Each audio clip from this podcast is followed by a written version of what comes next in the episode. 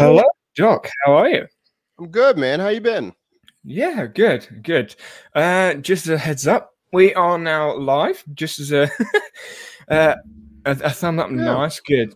So, uh, for everyone that is that is joining us live, this is the second channel. It's the first first live stream I've done on this channel, but there's links going all over the place, um, and it will be available afterwards as well. So, Doc, it is it is great to great to speak with you. I saw you. I, I said this in the email.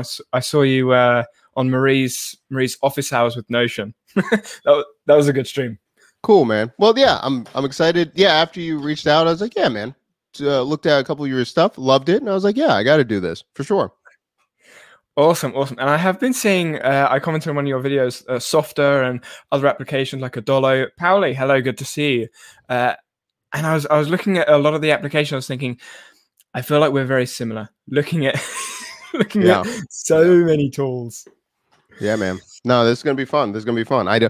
I was like, listen, I uh, when I do interviews, I don't want to know too much because I just like to see what happens. So when you said, yeah, we're gonna talk, I'm like, yeah, whatever. Let's do it.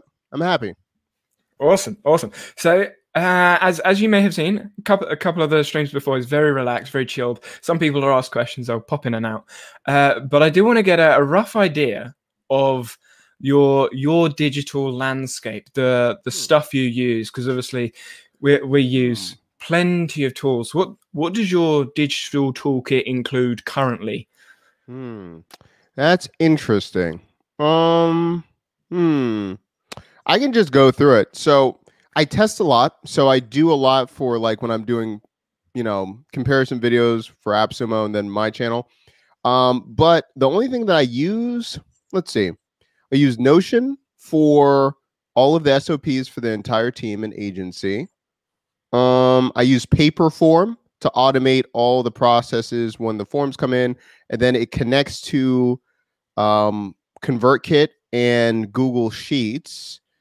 And then my courses are hosted mainly on Podia. That's the main thing. And we use Squid Hub. Squid Hub just is a really lightweight task manager. It's kind of like Asana, but like for children, I guess. I don't know. It's just very basic. It's it's it's. I tell people like it, it's not powerful, but it's so simplistic. I like it, and I just don't want to go to any of the other bigger ones. I use Slack, but mainly Slack just to have notifications integrated with it. So when like someone signs up for coaching, I'll get notifications. It will ping me stuff like that when we make sales, things like that, just so I can kind of see what's going on. And then I use something called Roll Call or Standuply. I interchange, but basically it's for asynchronous communication. So when other people are on the team, freelancers or my project manager or whatever, instead of us having a meeting because everyone's worldwide, you just record it and then everyone can watch. Okay, this is what's going on in this department. Here's the KPIs. This is what's going on. And then I can just see if they watch the complete video, if they're actually engaging, or if they're just like, yep, okay, it's done, and then go from there. Yeah. So it's, yeah, that's it. Nice. So when you're when you're looking at all the other tools that are out there, how much of a of a deep dive do you go? Hmm. Um, I'll do a project or two with them. So it kind of depends if I'm interested or not. Like some people ask me to like review and they're just like, ah, put this on your channel. I used to do it, but now I'm just like, ah, why? unless unless I care about it. Like I, I get a lot of people that message me like, oh, we're doing that. And like, you know how much is on Product Hunt and AppSumo. Like there's just so much. I'm like, ah, or I'll catalog it. I'll say, hey, that's interesting. I might have someone that needs help with this. Maybe I'll think about it. But um, yeah, that's about it. So I try to do a project, but I'm really excited. Probably this next six months, I really started going into a deep dive with Google Cloud Platform and AppSheet, and I might. I'm going to be announcing it this week, but I think I'm going to be spending 80 to 85 percent of my time just doing that, and then the rest, bah, that's about it. Wow, I, that that was going to be one of my questions because I've I've seen a lot of the apps that you use. They're not necessarily all Google or all integration, but that's sort of like the the area of the app space you seem to be roaming in. Yeah, yeah. It was um so you know, it started with I'm not sure if are you familiar with like Coursera or that platform or anything like that? Yeah, Um so you know, they were doing these new certs, professional certs with Google and everything, and I kept seeing people reviewing them, but none of them had taken the courses. And I'm like, that that just makes me upset. Like that pisses me off. So I'm like, let me if I'm going to do it, I'm going to do a full professional cert. I don't need it. Like I'm not trying to get a job, but I wanted to really deep dive and see what it was. So I started doing that and because Google has so many products, I think they do a bad job explaining how powerful or what they could be doing. And so I just started going down this rabbit hole. You know what? I'm going to back up one step before that. I was reading the YouTube formula and I heard about something called Cloud Vision API, and I had no idea what that was. And I was like, okay, I'm learning about APIs, API calls. Okay, I could do this. So I started learning how to do API calls using Google Cloud Platform. Then I found out AppSheet already has it integrated and you don't need to do API calls, comes in natively, and their machine learning and all of these other things found in Google Cloud. I'm like, does anyone know? Like, why is Google not saying any of? And I was like, nope. And then so I got the cert, and then like it just kind of just went downhill from there. Yeah, when you say YouTube formula, I assume that's Derral recent book that he released. Yeah. Yes, yes. And I was like, ah, you know, Dar-. so I watch Nick a lot, and Nick's always talking about Nick Nimmin's always talking about Derral, and I was like, hmm, okay, that's interesting. Um, yeah, let me let me look at that. And I've seen some of his stuff before, but I just never really focused on it. But I was like, okay, I'm I'm I want to get more serious with YouTube. I've done a lot with like, oh, I forgot my boy, uh, Hani Mourra, repurpose.io. So that's a huge um, tool that I use, especially when I was getting started with trying to create content really quickly and see what happened. Um, yeah, so Derral's book was reading that, and then I was watching his his YouTube course, like mini course that's with the book, yeah. and then he just goes and starts talking about cloud vision. I'm like, yeah. So that's how that's how it all just went downhill. Ah, okay, nice, nice. Yeah. So I assume you use Google Calendar and Gmail in your your workflow anyway. Yeah, yeah. So I think that with you know what, see, this is a problem. This is what I'm like, maybe I should have just brought up my whole thing. Uh, so I use Book Like a Boss. Okay. so I wrote this. I have about 15 tools, but basically, once I automated it, I don't look at it that much. Yeah. Like that's the problem when I'm thinking about it. Like I'm in Notion pretty much all the time, and now I'm testing out Coda. There's a couple things about that, um, but um, yeah, go, Book Like a Boss allows me to have all of my scheduling and it integrates with my Google Calendar and Zoom because I used to get really upset always making meetings all the time or forgetting to do it. So it automates. So when they book, it automatically puts out the emails to remind them and remind me, sends out text messages depending on which discovery call they book if that's necessary, and then it integrates with my calendar and then blocks out that time. Yeah. So I use that. Yeah, I think Calendly, Acuity, SavvyCal. there's a, yeah. Yeah. a plethora of apps out there yeah. that you can do similar things with. Okay. Right. So you said you're using Notion. I assume I, I don't I don't like assuming, but I'm going to assume you you've looked into things like Obsidian, Roam, RemNote, or the equivalent of the the network thought note taking apps. Yeah. What's your what's your uh, opinion? you know, okay. This is what I'm gonna say. I don't know if this is good. Uh, okay.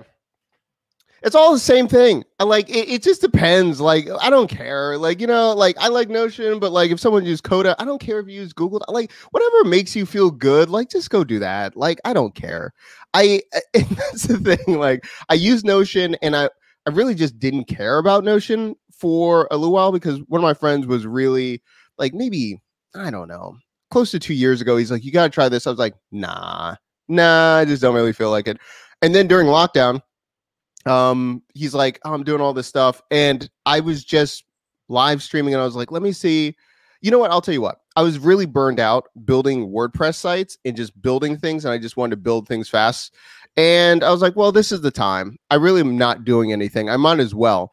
But the key was I didn't I didn't look at anyone else that was doing Notion. So I think mine looks very different or I use it very differently because I I honestly I only use it the way I want to use it. I don't look at anyone else's like templates. Like I'm I, I look at them like that's really cool. Like that widget's cool. Like I don't need that. But that's that's cool that you're doing that. Like I always like when I'm in the Notion like subreddit, like they tear me to shreds. Like just I look at what everyone else is doing. I'm like, yeah, I don't belong here. I I go there for inspiration, but I'm like, yeah, this isn't. I use it to get my life together and make money. Like I don't use the platforms to optimize them. Like I, I don't know. Mm-hmm. I just optimize them for me. So that's a long answer. I don't care with the platform. I just care about does it work with my workflow and all of the different ones. If I switch, I'm just like I got to have a very good reason why I'm going to switch platforms. Um, and so I'm interested in Coda. There's a couple things that I like it, but I'm just like, there's going to be a, there something has to push me over the edge for me to switch or something like that. Yeah, I've, I've explored Coda a fair a fair amount. I done did a video on it on the main channel, and Coda's databases way, way, way supersede um, Notion's, but Coda's look and feel isn't quite as nice, and there's some other bits about it that just a little bit irritating for me. Maybe as a as a, a three year Notion user. Yeah, I mean, it, yeah, and some, and that's the problem. Like sometimes my workflow, and I'm like highlighting, and I want to do something like I was in Notion, but I'm like, oh yeah, I, I can't do that. Um, it's in Coda, like they have their own thing. It's cool. Um, you know, so I'm playing around with it. Do I want to get the pro or whatever the paid one? I'm still debating. So the reason I'm going to start doing this, hypothetically, a lot of times when I'm, I just do a bunch of random stuff and people keep coming up and they're like, hey, doc, like I would love for how much are those notes? And I really didn't like care. I was like, whatever, just take them. But someone kept saying like over and over again, like more than a handful of times, like in the last week or so, people like, like, doc, just put them all together. I'll I'll pay monthly. And I was like, meh. But my notion has it's so in depth now. I was like, maybe I need to explore bringing it to a different platform.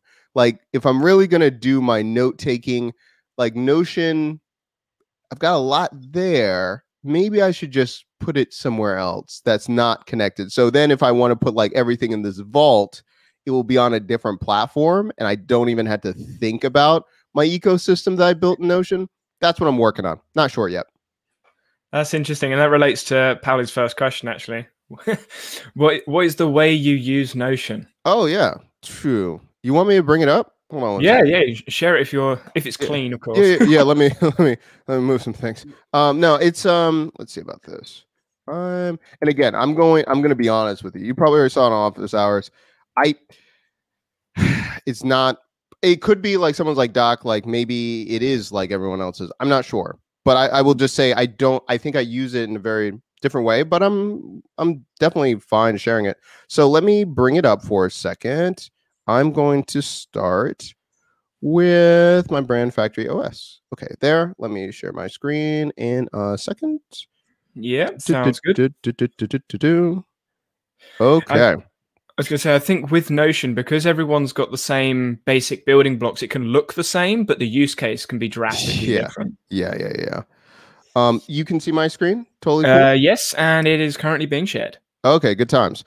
So this is uh, so this is one of the parts. I'll I'll talk about like going through how I use it. So this is like the brand factory OS, and this is what I use for my coaching clients. And right here, as you can see, let me zoom in real quick. Let me see if I can do this.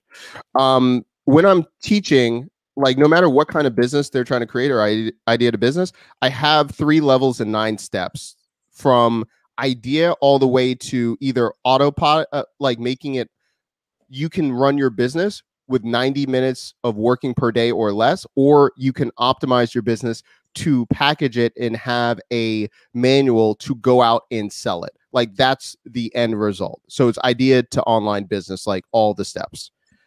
Um, and this is what I use for all my clients and students. And so what I have, let me zoom out. I have it in Podia, like a course style, but I just want to zip around and do different things. So, like, say for instance, if someone's like, okay, um, I have no idea. I have no idea what I'm gonna do. Okay. Well, first we've got to talk about like clarity, what you want to do. And before we even go into that, like we're gonna look at your skin uh, your skills inventory and like do these things. And so I just use it as a guide as when I'm live streaming, but I use it for all my clients. And then this is the blueprint of the course and the online coaching. So everything, it's not anything different. It's just the level of how much I'm working with that person.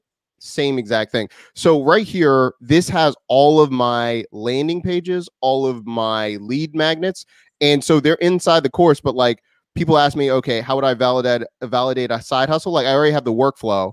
And instead of me like trying to recreate a landing page, I just drop the Paperform link right there. I'm like, I don't care if you if this is good for you and you want to be in coaching or you want to buy the course, it will filter you through um, my email sequence. If not, like good health to you, you can have this for free. That that's fine. So um yeah, so I use it for my entire um basis of coaching.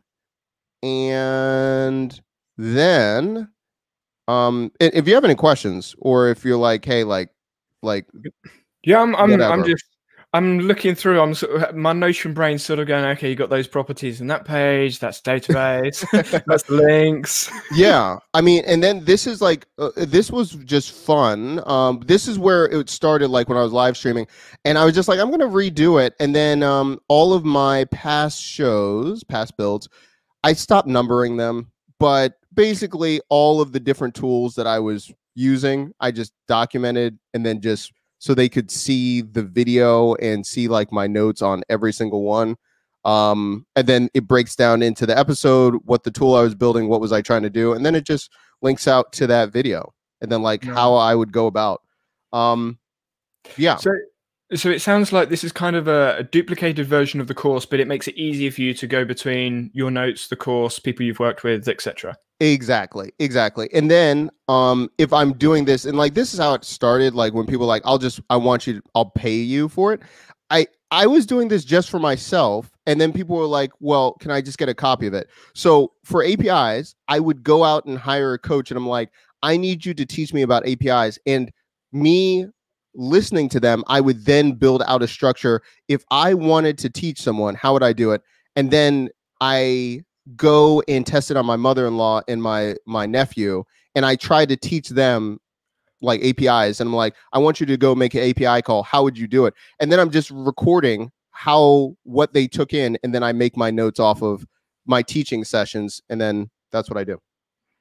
I love that. That's that's kind of like a side thing when it when it comes to learning and note taking. Is you you take something in and then you try and teach it because it's one of the best ways yep. to actually retain information. Like teach someone else because you can find the gaps in your own in your own knowledge. Yep. Uh, yep. Mm, Pauli's loving it. cool.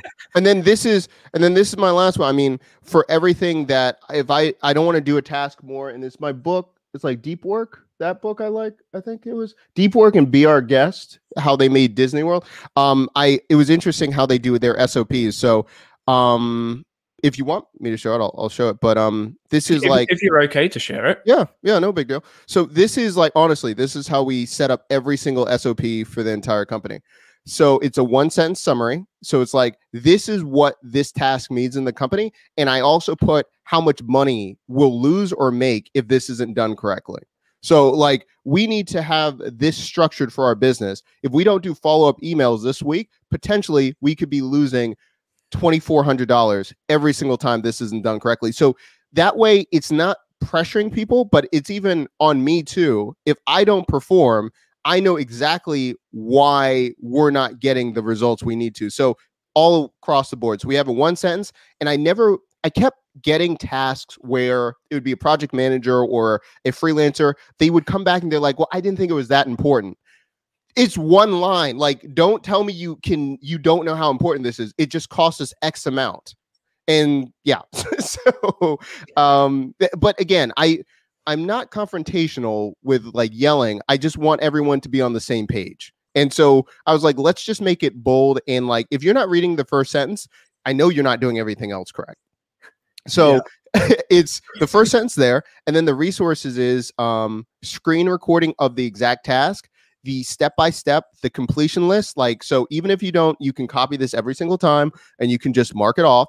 But the the magic is is um, after this is done, we then hire a freelancer that has never worked with us and we have them go through the steps and record and do step by step. And if there's anything that we didn't add, they're allowed to edit the document and add. Um, and then from them, we hire another freelancer that doesn't know any of us or know the freelancers, and then they give them the same task and ask them to perform it on that. And we're looking for a score of a completion of 90% completion or, uh, you know, uh, correct or better. And that's when we know our SOP is good. That's that's that's a really interesting way of checking that the SOP is is doing what it's supposed to be doing. Because I, I know writing SOPs isn't the most exciting thing for a lot of people, but it's very important, especially, Yeah. especially especially when you need people to know what's going on. and and you know and sometimes like at first like i didn't really like doing it in fact i had a really so there's a whole other scale and we did an sop how we get like students in college or ones that are looking for it but i at first just recorded myself and in this section i would just do resource uh, resources or just record myself and be really detailed and then i would have the first person it was their job to write out all the steps of watching the video that i just did and then I don't even have to worry about it. They let's see how good I was of just breaking this down and what did I miss. They're going to record it and then I have them now that you saw what I did go duplicate this and then record yourself doing it step by step and see if you miss anything. And then go from there. Yeah, that sounds good. Uh, Pauli asked uh, a question, uh, sort of a follow up question. Uh, what is that that you do? Is that your work? So are these? That's a good question. Uh, what, what- uh, so what do I do in life or what what um is that the question? I, I assume it's work related. What What's your like job Hmm. work related? Because I'm guessing these Yeah. SOPs are related Yeah. to. Mm, so the, basically, I do group coaching to build out online businesses, and the company is called Brand Factories. So the the issue is what I find is a lot of people are really good at like coming up with the brand. I'm going to stop screen sharing for a sec. Oh, go ahead. What do you say? I've, I've just stopped screen sharing, so Oh, we're, back up. no worries. So yeah, uh, uh, so the company is called Brand Factory. That's my company. and I do group coaching t- from an idea to online business. But it's really it's the focal point of people want to have their own personal brand, and a lot of times they have trouble executing. And I found found the barrier is a lot to do with implementation of technology and building their business the way that they should, and making it lean. And so I've had experience building brands for influencers, athletes, all those things, working with WNBA and athletes uh, at professional level. And then I was a CTO a couple times and I was a CIO. And what I kept seeing was if if even if you were famous and you had the audience, but you had no clue of how to structure your business and to move with purpose, you just kept running into the same exact roadblocks. So um, that's what I do for group coaching. So anyone that has their own personal brand or they're going to be a personality with a brand and they want to build an online business and build it with purpose and be lean, that's what I do. And on the side, that's the agency side and that's the coaching side. But what I realized was people like that, but they were more interested. They're like, Doc, you can do all these things and you're only working 90 minutes a day based on all these things. I was like, well, it's automation. And then more people are just like, well, show me how that is.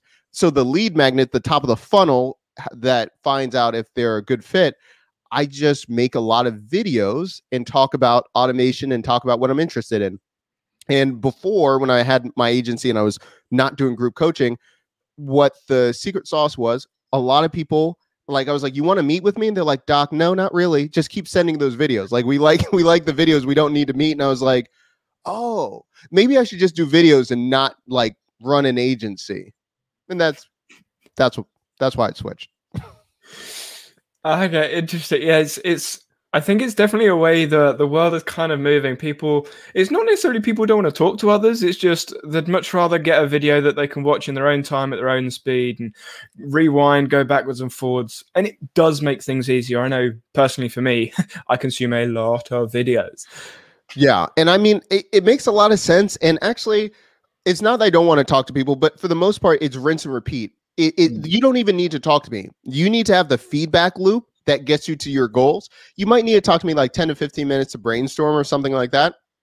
And we can even do that with asynchronous communication. Like, you don't need me. But what I found was like the underlying thing, and like kind of goes back to what you were saying, like, what do I use, Coda or everything? Like, I don't care. You can use a paper bag. Like, just do Yeah. these five things and come back to me, and then I'll make you money. But I cut out how much I used to talk to clients because I think it was more of a crutch. Like they'd rather just bounce off ideas. I'm like, you don't need to talk to me. Just like go do what I just said. Like there, this isn't rocket science. And like the whole thing is even like the YouTube formula. There's no secret. It's just repeating the same exact feedback loops. Look at what's happening, make it better, compete with yourself, rinse and repeat. And so, yeah, that maybe that's a long answer. I'm not sure if I answered the question, but yeah, I mean, that's what I do. Well, I mean, productivity tools, it's all philosophy at the end of the day. There's no right or wrong answer. So, and that's why there's so many people in this space. And something that Seth Godin said uh, in a blog post a while ago and in a podcast, and something Mike Vardy brought up a couple of weeks ago, was he they were using email as an excuse of a hiding place. And I mm-hmm. think in the world of tech, uh, an app, a software can be a very yeah. easy hiding place to go towards. I don't like this feature about something. Yeah. I'm going to find another app that does that thing, but then there's another issue.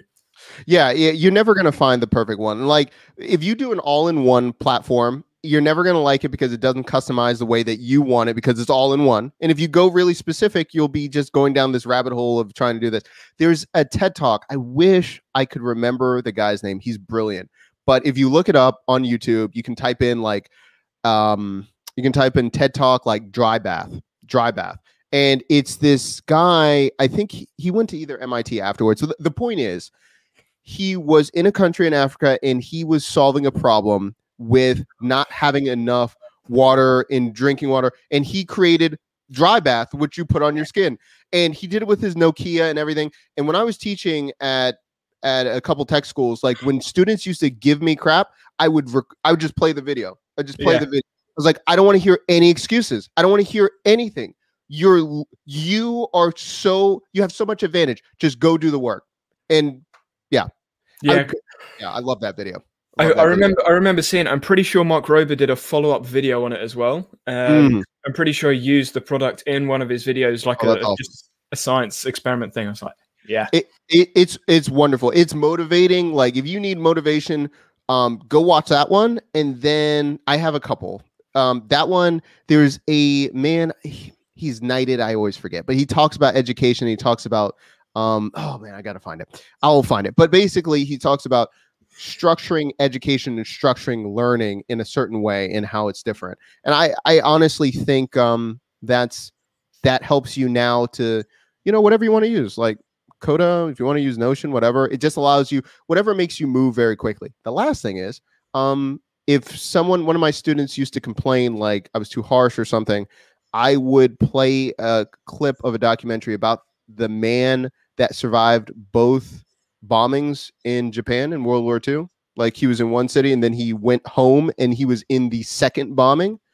And then if you haven't watched about him, you've got like, yeah, my students used to be like, I have a bad day. And I would I would play that video. Play that nah. video right there. yeah, nah, that's not a bad day. This is a bad day. yeah, yeah. Yeah, my students, oh man, they were not they're not always happy, but I think they were at least scarred or at least at least it was a memorable class after they finished. So yeah, I, I think that's it. it's one of those things that I think a lot of people when when you look at like videos or blogs or articles or whatever, it's very is when when people make statements, it's very much in their context, in their environment. You take you take that person and compare it to someone in a completely separate environment. Now suddenly the words change, environment completely shifts. Uh, yeah, definitely, I mean, definitely, definitely that's certainly a big social thing that's going on in all walks of life. But uh... yeah, yeah. I uh, there was one last thing I was thinking about. I guess now is highlighting what was going on. There's, I guess, the heavyweight of the UFC. His story just came out. He was in Cameroon, but there was um, one of my friends. He grew up in Uganda, and he was talking about when he was, I think he was around seven. The civil war broke out. His parents were in a different country. His grandmother like fled, and he was just in the bush. He was just in the bush for twelve years with all these guys and he didn't come out of it until he was maybe 15 16 and he was getting you know different militias were trying to recruit them this is if if anyone wants to know it's they did a documentary called invisible children and it's talking about like just a lost generation in uganda but he was talking about i mean they were using them as child soldiers all this stuff and so when he came over to the states he just had a different outlook of like hardship like of yeah. what like just normal things that I would be stressing about. And just talk about like, yeah, I remember one of the guys I was with, we were crossing the the lake. Hold on, don't worry. My camera's coming back. It's the DSLR. It will be back. It has emotional problems. Don't worry, it'll be back in a second. Um, but um, he was talking about that, and um, one of the guys he was with just got eaten by an alligator, like nine years old, like nine years old. And after that, I was, I'm just like, yeah, yeah. There's no comparison. There's no comparison. Very few Yeah. people have gone through that at that age. I'm just like, listen, whatever you want to do with your your projects and everything, go watch hardship. Go watch what people are. And I'm not i'm not negating or minimizing what other people are going through, but it allows you to have perspective to move with purpose and do these projects. So that was a that was a rant, but um yeah.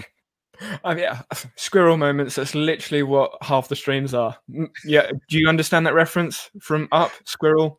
Yeah, The yeah, dog- yeah. Yeah, okay. Okay. Sometimes it goes over people's heads. Yeah, squirrel moments. Uh, it's it's funny you mentioned Uganda, and I cannot believe you said Uganda because I actually went to Uganda as a, a school trip. Oh, awesome. um we, we had to pay and go so i Mhm. was in uganda for 16 days and it was it was humbling eye-opening I, I knew what i was getting myself into i knew where i was going but actually being in the rooms being in the schools because i was building houses for for people well i we built like half of a house and we built half a house in like 10 days it was insane um Pretty good. Pretty good. yeah, we, we painted 17 rooms as well in the school, which was nice. Wow. and obviously went went all around in the in the, the area we were in. We were in Kabubu, uh, which is a rural city, like way away from the, the, the main areas of Uganda. But be experiencing that, seeing what they they see, like the kids are running around barefoot playing football on like pebbles ground, like kicking roots because the tree, and I'm running around with sh- like shoes, and I'm moaning, I'm thinking. Shut up! I'm running around with shoes and my feet are hurting. They're they're barefoot kicking the football. What? Yeah. Um, yeah. Yeah. and they're still smiling and laughing, and I'm like, wow, completely different world. yeah. My the same guy that was in Uganda who was coming out, he said like to toughen up, they got all these cinder blocks like in a bag, they hung it up and just started beating it. You know, and the, so his knuckles were just jacked. Like you could see the bow. He's like, you had to toughen up. I was like, bro, you hitting, you hitting cinder blocks. Like what? What are we? and that's why I was just like, nah, nah. There's, there's this. Um, it's an NPR. I can't remember what podcast. You might have already heard this story, so just cut me off. But it's um, it's about the guy. Um, he was in the Olympics. He was a runner, and he his appendix appendix bursted, and he still ran it and run it. And they're like, "Yeah, what's going on?" And it was about his tribe. And they're like, "He's like, oh, this is like nothing. Just just listen to how to be a man. Like what happens." And he goes through, and I. So yeah, it's a crazy story, but I was just like, mm, mm, yeah, I can't even take cold showers. like I, I do the challenge. I'm like cold showers, like in like 30 days. I'm like, why would I do that? I do it like for. I'm like mm, back to heat. Like no, I'm gonna have a good day. I'm not gonna do that. But yeah, different people, man. Different people. Oh yeah, so so true. And I have heard the story. There's quite a few. So my master's degree is in strength and conditioning, and athletes is what I spent like five years researching. So yeah, there's Yep. quite a few stories, and you can Yeah. just see where where people's backgrounds have come from. I mean, you look at the Jamaican running team. look at what they have. They have a cone and a track sorted. A cone track and a stopwatch, and then you've got everyone else. Like, we need all these high tech lasers and all the rest of the stuff. You're like, Yeah. really? Bolt just Yeah. ran loads. yeah no it's you know so that's so funny you mentioned that i was on um i was on the medical staff for uh the usa weightlifting team like 2016 and seeing the us team versus like bulgaria. If you check out like just like go youtube like bulgaria and anything like the russian team. And i don't want to hear like people like well it's the steroids. I'm like no. Go watch. Go watch. Uh, I remember those teams, and then I was training a uh, he was from the Czech Republic, and he was a um, what was he? They're He still was- pretty strong. Yeah. Oh my goodness. It, what was he? What was it? It was a jockey. He was. Listen, this guy was tiny, but he was so strong. He was so strong, and he was probably like 4'10", 4'11", and he was talking about like what his dad used to do for strength and conditioning. he would roll up a piece of uh, of newspaper, hold, tell him to hold it there, and he just had to do just a wall squat for 15 to 20 minutes a day, starting at like five or six. And he's like, listen, you want to be on the horse, right? you want to get strong, go stand at that wall and just holding that piece of paper. Yep. like It's, it's insane. it's just like um there is certainly a level to some of the training, like when you look at the Chinese gymnasts, there's certainly Oh, a yeah. level where you go, okay, that's a bit too far. yeah, yeah, yeah. But it, it comes back, I mean, bringing it's kind of like background in a circle a little bit. It, the essentially the tools is just you got a doc, a paper, somewhere to write stuff, and then you got a spreadsheet. That's it. Like as long as you got the basics and you got determination and the mindset to get the stuff done, Yeah. you're good. Athletes Yeah. are the athletes from those countries are incredible with their their mindset, their determination, and there's this one kid that I remember teaching out in Uganda, and she she had this white white mark on her head um, from when she was younger. I have no idea what it was. She was she was like seven or eight. Her English wasn't great. I was te- I was teaching her like dog, cat, cow, that sort of thing. Um, so her English wasn't great, but I knew that she'd got a, a birthmark for whatever reason, white, and she was always smiling, always like. It didn't matter who was talking, what was happening. Like even even when she hurt herself, she just smiled, shrugged it off, and just like limped away or whatever. And I was just like, so different. We sit here and moan and whine about everything, and they're just like, yeah, never mind. Yeah, yeah, no, it's true. It's true. When you said it was talking about just a Google sheet or something, do you know? I always get Andrew's last name messed up, but it's like Kamphey. Have you ever met this guy, Andrew Kamphey? He did this. Um, he's like, if you can get it on Gumroad, it's called like Better Sheets, and he builds like anything in in Google Sheets. So, like, he built a marketplace in Google Sheets. He built. So I had that. It wasn't my idea. I saw it from a company called Elliot that's now defunct but coming back like but they had something called a virtual mall and so he redid the virtual mall in a google sheet and did that um it really you can pretty much do crazy things in in just a google sheet to get done not even like one of my one of the guys that i think he was just showing off and showing that i knew nothing but it was really cool i didn't know all the like uh, Java or Python scripts that you can put into a Google Sheet to automate. And so I was like, I need to do this. And then he's like, Oh yeah, well, what about this? Let, why don't I just do that? And I was like, Oh, Yeah. oh, okay, okay. And he's like, Yeah, I write my own scripts, and you know, he was pretentious, but uh, I was like, This is it opened my eyes. I didn't understand the add-ons and the features. Yeah, I you can like in how you can create your own REST API from a Google Sheet. I was like, that's insane. Um, so yeah, yeah, it, it- you really don't need a lot. Don't need a lot at all. Yeah. Yeah, I mean, for the for the longest time, Excel. Well, it still is. Um, Excel is what I got taught got taught first, so I know Excel way Mhm. better than I do Google Mhm. Sheets. Macros have been have been something I've explored a lot. Bro, you want to see something? Oh, go ahead. I'm sorry, I cut you off. Keep yeah, I was just going to say like Excel strength and conditioning. We use Excel for almost everything, and basically you, you live on it. And then you see people saying, "Oh, you can't really do that much with Excel or Google." I'm like, nah, you just you just don't know what you're doing. yeah, yeah. Um, let me show you something real quick. Um, no trade. Once I learn how to spell, give me one second. Um, no Oh, trust me, I can't spell either. If anyone watches my stream, uh, hello, Kim and uh, Kim and Gail as well. I, I saw them in chats like, oh, hello, and then I just forgot to say hi. Uh, yeah, my spelling wanna- on screen, that red wiggly line, it's just, yeah, it's always there. yeah, yeah. This is you already know. You already know. Let me show you something real quick that might be fun for someone to see. Um. So Am I good to share? Yeah, now it's good. no trade. Cool. No, uh, so there's an NBA trade machine. So basically, if you need in professional sports, there's different sports allow you to trade your players differently, and there's different how much can you spend depends in football, whatever you're doing. But NBA, especially when there's it's a really big thing in in the in, in the NBA trying to figure out who you can trade, when you can trade, blah blah blah. And there's been a few that have done it and they've programmed it themselves, or there's um like a few other machines. There's a company that was working with us and they're like, hey, we want to do it. And I was like, it's gonna cost a lot. And they're like, okay, we figure out a way to do it in uh, uh Excel. And they're like, we need you to to have the macros reset and everything like that. And so it this is just Excel that we input it and everything, but you can actually it's like the actual teams and the players, and you can see in real time, and you can actually perform real time trades.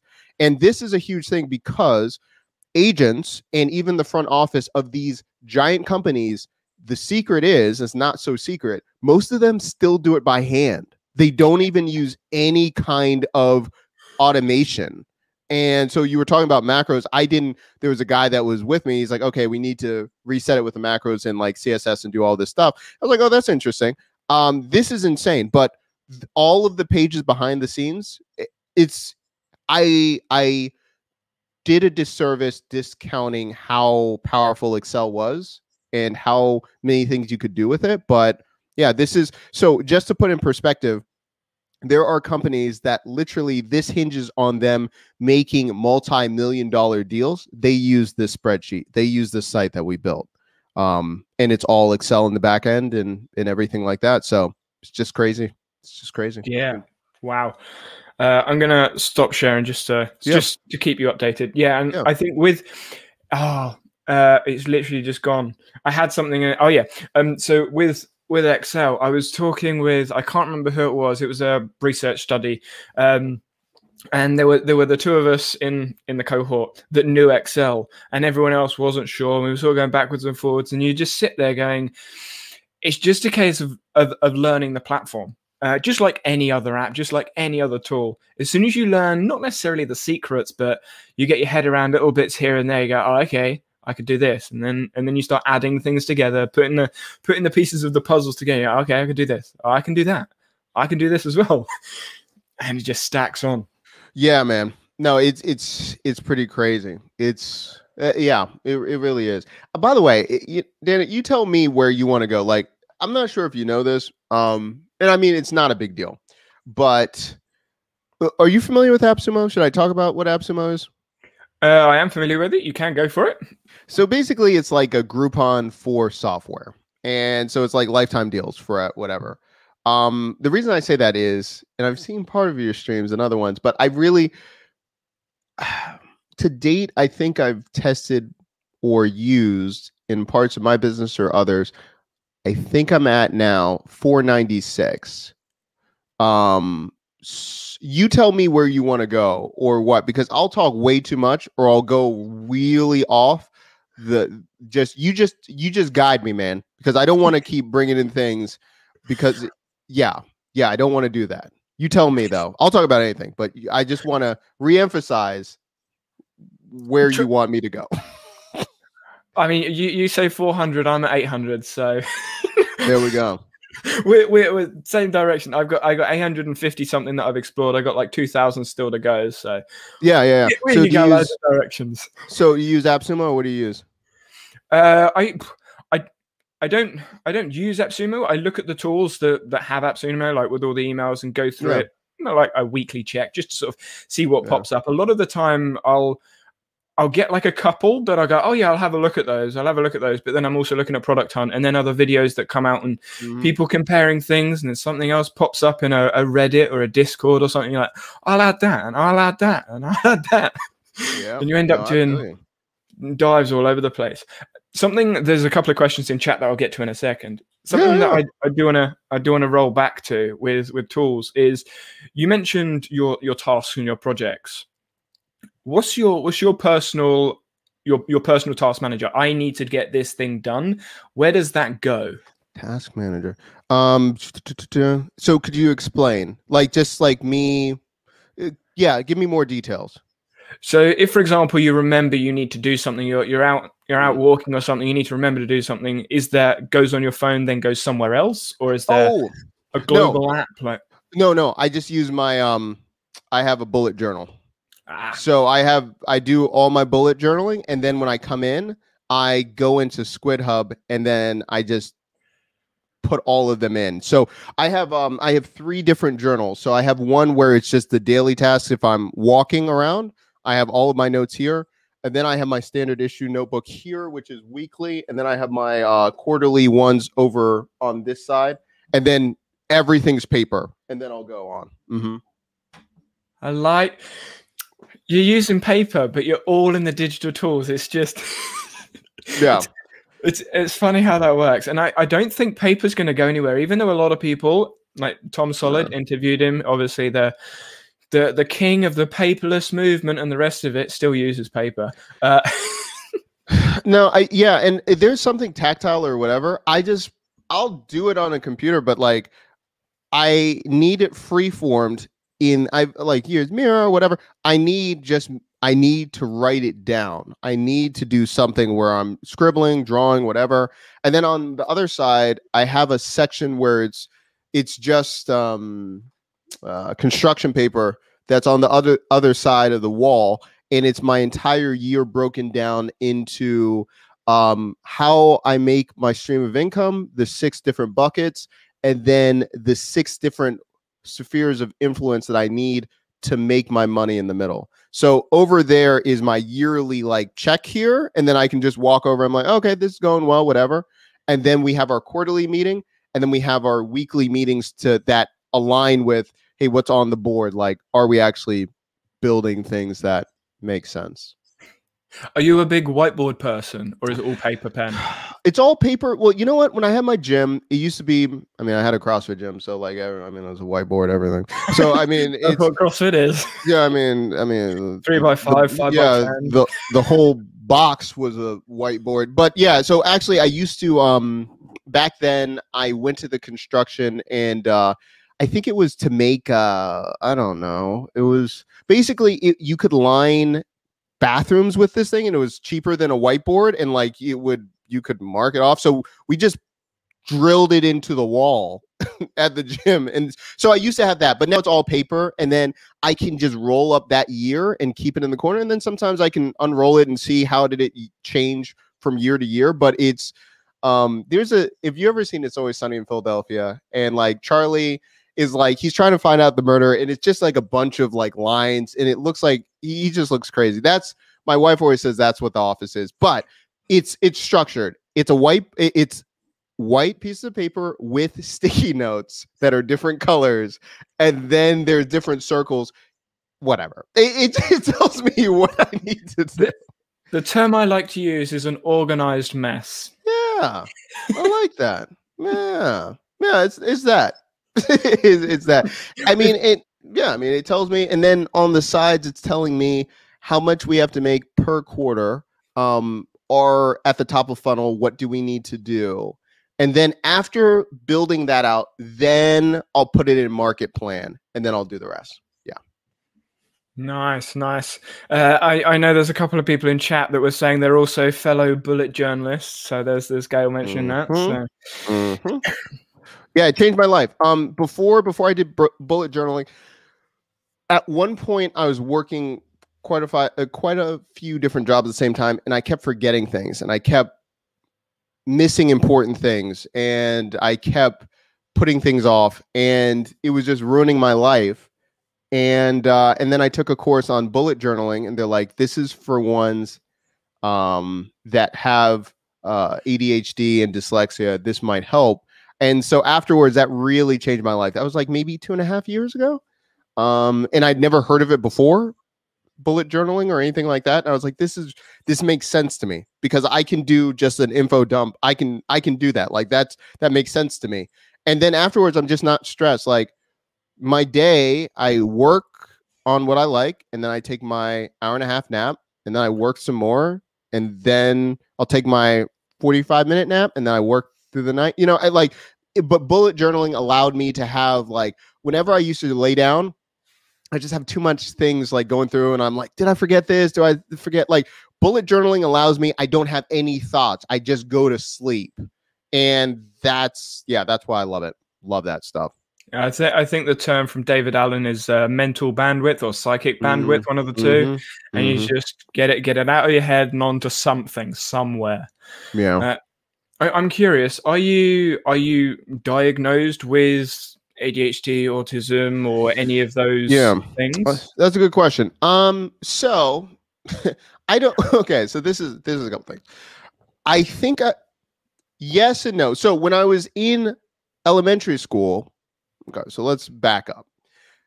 I I had a very I really couldn't speak for quite a few years until five or six around that. I would so with resource classes, they said that I had severe dyslexia. I had a really uh, strong lisp and a stutter problem and just a lot of speech problems. And they said, and by the way, you have, you know, ADHD or at the time, I don't know, whatever. They just were going to put me on Ritalin or something.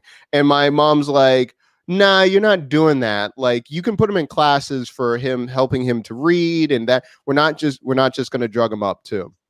And so um, you know, that honestly, I just went about and then probably when I was maybe like 3 years in um when I was married and 3 years in, uh my wife is like, "Have you ever looked at like what you do and like you're really bad with money like you're doing all these things like like you're just like there's all of these signs that and also too like when I, oh when I went to sleep when I when I couldn't sleep I just drink a Red Bull like when I need to do something I just drink a Red Bull and I can like I can fall asleep like that and she's like stuff with like caffeine and like when I would sleep like when I sleep in the middle of the day like I have to keep on like I watch League of Legends but I don't play the game. It's just enough of like something to keep it going.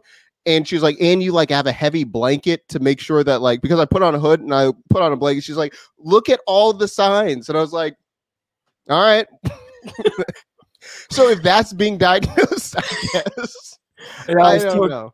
Yeah, I spoke to Brian Jenkins. It was last week because he is uh, diagnosed with ADHD. We were talking about neurodivergence just in general, um, but the whole world of it. And everyone is obviously there's there's a spectrum, multiple spectrums here and there, but it, essentially it comes down to to human traits and and habits that you're used to. Whether you're officially diagnosed by the label or not, there are still certain things that some of us do and some of us don't do. Um, yeah, yeah, I- exactly right. So that yes, I would, uh, I would, uh, without me going to a doctor and getting that stamp, I would assume where I have certain traits that allow me to do it. And also like I guess the I, I read something about it like Mark Cuban said this once and like I guess he has dyslexia and ADHD. There's this I mean but a lot of people have these flow states but hmm. I, I I can't program I can't do anything during the day. I cannot like that's why I just do busy work or I just watch things or things like that. I need it like dead quiet. I need this but like I I'm not a very good coder. I'm not a very good anything. But when I do something like I can I can program or do whatever with no code for like 10 hours, 14 hours straight. And then I just I'll just sleep and do whatever. But it just feels like feels like an hour or something. So I can go and do deep dives. And that's like one of the things like when I was on, at this company and by accident I was just getting started, I crashed their whole site and like I had to go line by line of their code. And um and like I did it and like took me like took me about nine hours straight because you're you're going through this like because I jacked up their index file um and uh redid it but I've always I've always had that those kind of things I don't know so but I, I hear some people have those things. I don't.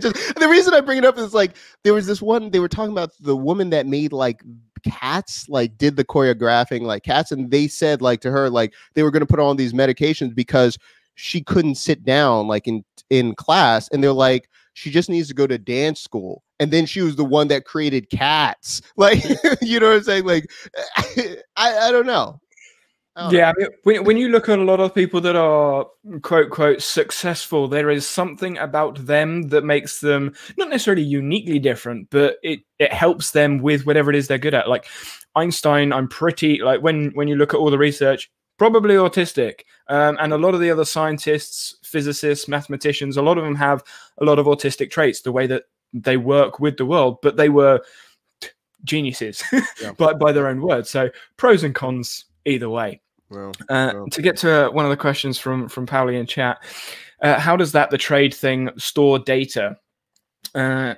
Can I have mm. it locally? So that's a good question. That's a good question. Um, actually, it doesn't. It doesn't save. So it just it's in the view that people can change it, do the trades. They screenshot it. That's it, and then you're pressing the reload button. Doesn't save at all. Um, the reason behind it is, um, we, especially for this field, maybe it would be important to save, and then you would just make a copy and give it to someone for them to save it and everything like that. When this is specifically for like sports agents, and they're literally like in talks for like 20 trades in like an hour like they don't care about saving it. Like they're like oh we're trying to package this. Like for example like Klutch Sports they have a lot of athletes all together. So like lebron's even though this is a whole other thing. Lebron has his own company. Let's just be let's, let's just be honest with this okay? Uh so he is represent he is being represented but it's his company. So to get other people like Klutch Sports he got anthony davis. He brought him over there. If you're trying to get other players that are represented by the same person, you're trying to wheel and deal. And if they have the same agent, you're trying to get multiple players because you're like, I can package that. Because if I've got that guy's agent, he will make this deal. So it's it's for this case study or this use case. Uh, it's not important to say. They're just they just need the information quickly to make decisions about what they should do with their job. Good question. I didn't even think about that. Yeah, yeah. Um, and w- when it comes to locally, there was something I was actually gonna to ask you about with your Notion notes and stuff saved. Uh, I know it's it's a harsh topic and it's a nasty topic to bring up when we say Notion, but backup. oh, mm. backup local storage. What do you yeah. have? You got plans, thoughts about it? Obviously, fingers crossed, everything's fine. Yeah. But... Um. Okay. I mean, this is um no, I screenshot everything that I want. I know this is not like I know it's not like practical, uh, but like if I want something like and I'm afraid of it, I just screenshot it and put it in my Google Drive. And like this is I this is not scalable and this is not everything. So I have every notebook from the time I was 16 to now categorized, and I know the numbers and pages. And so if I want it like for real, for real, I'll just write it in my my right. journal and then I have everything cataloged and then I screenshot that or I do something and then I'm usually putting the version of what I wrote into Notion or something like that.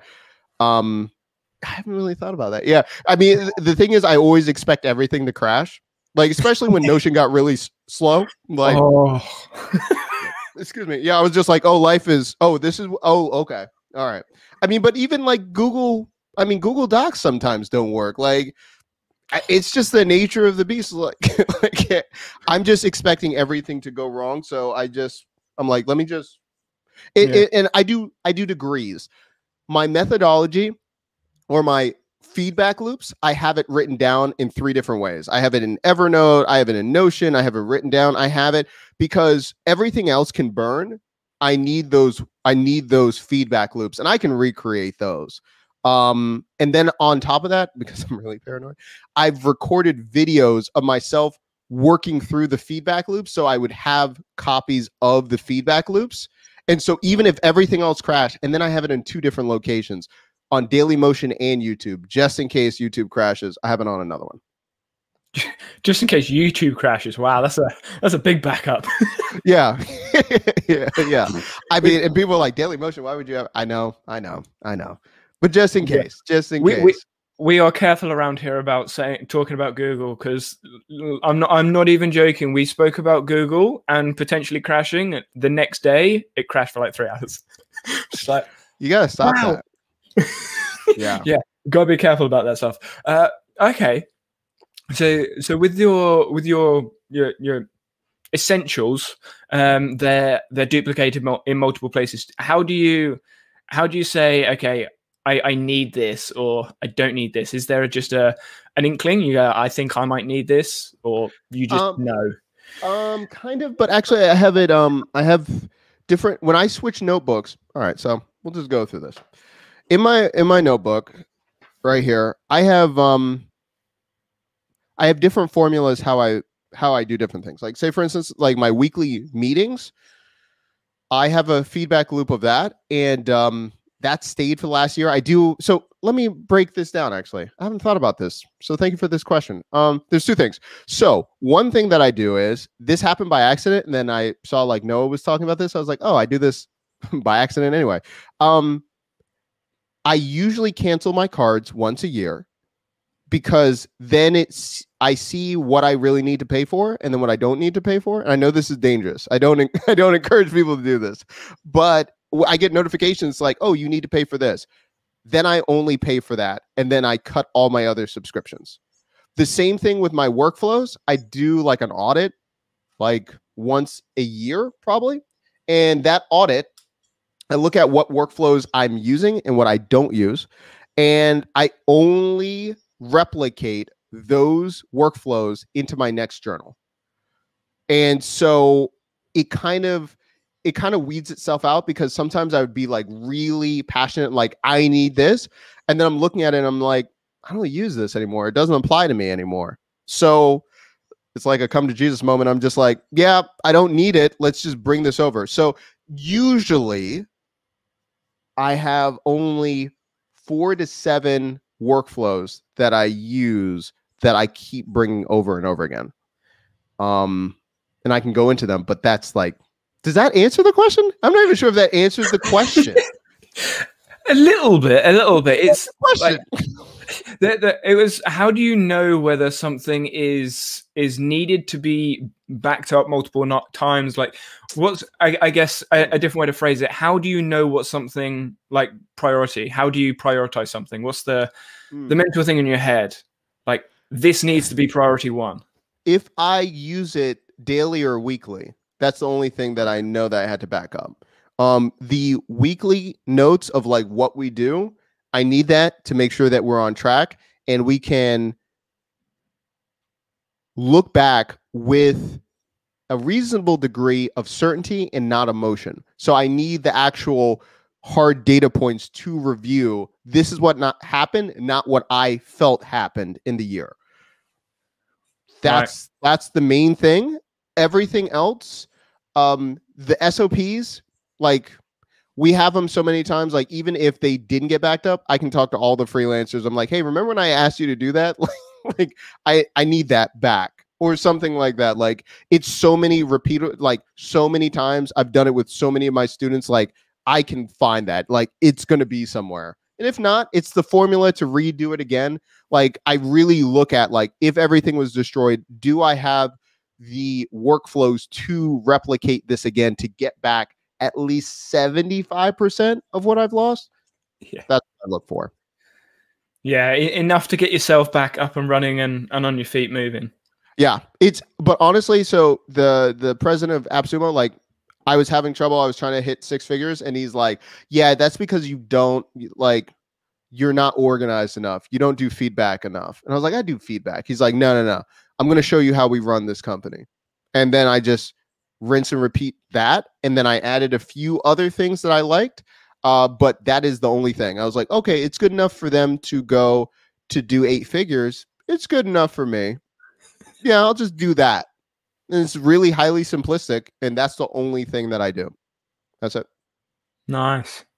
Nice. I mean, eight figures. Can't can't complain.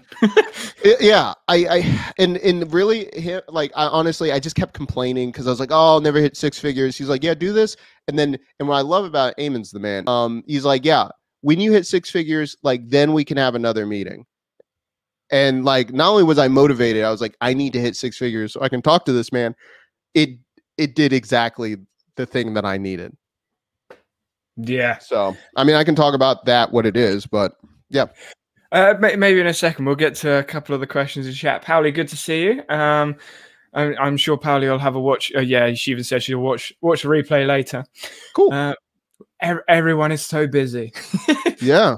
The replay you can put at times two and just like blast uh-huh. through. Mm-hmm. So, Gail, Gail asked, "Is uh, Squid Hub your only backup of your bullet journal?"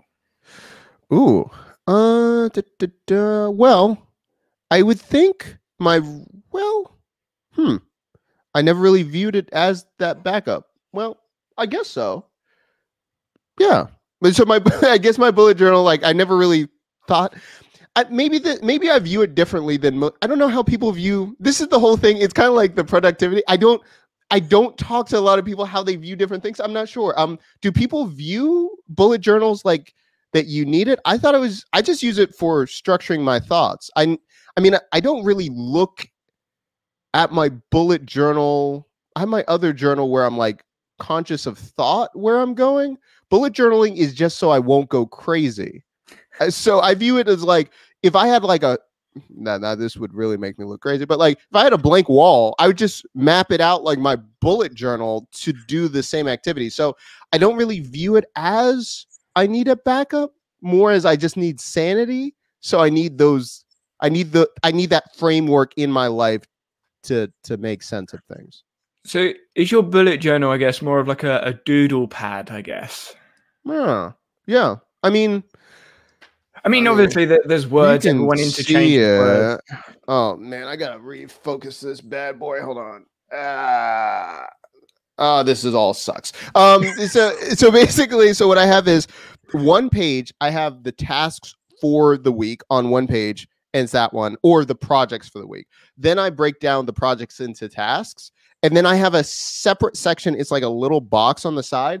It's what I need to do for the week that like is essential for for me being happy or like living in life and it can only have about five things in that box and everything else is extra.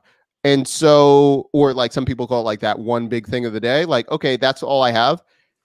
And then the rest is from the projects like how can i make them tasks? Or for my case for the most part just like who should i just assign to do this and, and not do it? Or can i if i'm like spending this much time can i just make an automation workflow right now? And then i'll record myself automating it i'm like because i never want to do this ever again in my life and that's that's all my bullet journal habit and then if i have rare like i'm reading i just finished da vinci and i'm reading uh uh ben ben franklin benjamin franklin um who's that it's the guy Stevenson, I don't Isaac is the guy that wrote Steve Jobs that book, and he just wrote a bunch of these books. And so, if I'm reading about them, I'm like, man, this is crazy. I never really thought about that. I'll write it in that bullet journal, and then I'll bring it over to my creativity journal later. And then I'm like, okay, I need more time to think about this. That's interesting. So you have, you kind of have like a, a, bullet journal, which is kind of like a, a brain dump, brainstorming type journal, and then a another journal that's a little bit more focused. Is that right? Yeah, yeah, yeah. So the the focus one, the other journal is like, hey, I'm I'm thinking about these things. Like right now, I mean, this is just if anyone sees this, but it it says like I'm thinking about APIs. I'm thinking about marketplaces. My wife's always laughing at me. She's like, "That's all." Like, is that our funnels? Um. So right here is um just Google Cloud platforms and like explaining APIs, and then breaking down supply and demand of marketplaces and then it's like oh i was thinking about that okay let's let's deep dive in that and then uh, sometimes if i'm on my walk or i do something like that i read one page of what i'm thinking about and then i'll just walk around and think about that for an hour or something like that Yeah, I have. uh, So I I used to call them brain brainstorming sessions. Now it's like a squirrel session because I mean squirrels Yep. just seem to be associated with me right now. Uh, and and every day I'll I'll go in some direction because there's always stuff. You, Yeah. you can't get rid of the random ideas that pop up. Uh, Mhm. and I mean, on my on my Obsidian, which is what I'm currently using at the moment, I've got qualifications, unqualified, expert, expertise, too Yep. many ideas getting shared, and reduced barriers. All of those things have come up today that I will just brainstorm in a video, um, and then have a look. I'll look back at the videos, so they're unlisted videos on my YouTube channel, so I can just look back at them time two speed. Mhm. Mhm. That yeah, there's it's being able to reflect on your brainstorms is so useful.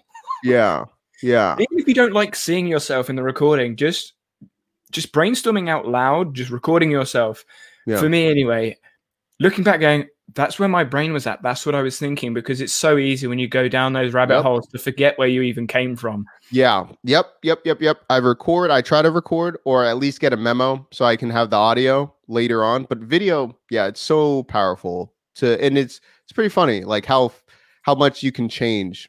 it's it's pretty like I I look back and I'm like, oh, I was so con- like my convictions, and I'm like, ah, stupid. Like, why would I care about that? Like, that's ah, whatever. Oh yeah over the over the time making youtube videos drastic You know, yeah, yeah. And uh, by the way, I was gonna say uh, I like the ones that you're talking to yourself. That that was uh makes me laugh about that. Um, Yeah. They are so fun to make. I was gonna say, I was like, I wanted the edit time. I'm like, nah, nah. Dan, Danny's got that. I, I don't have time. yeah.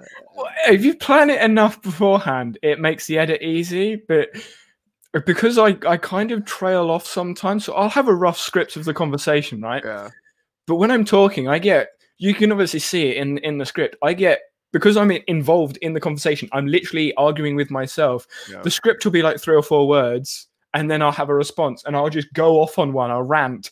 I'll look back at the script. Like I added like three sentences there. I'm looking Yeah. back in the editing, like, where's this in the script? What did I say mm. before that?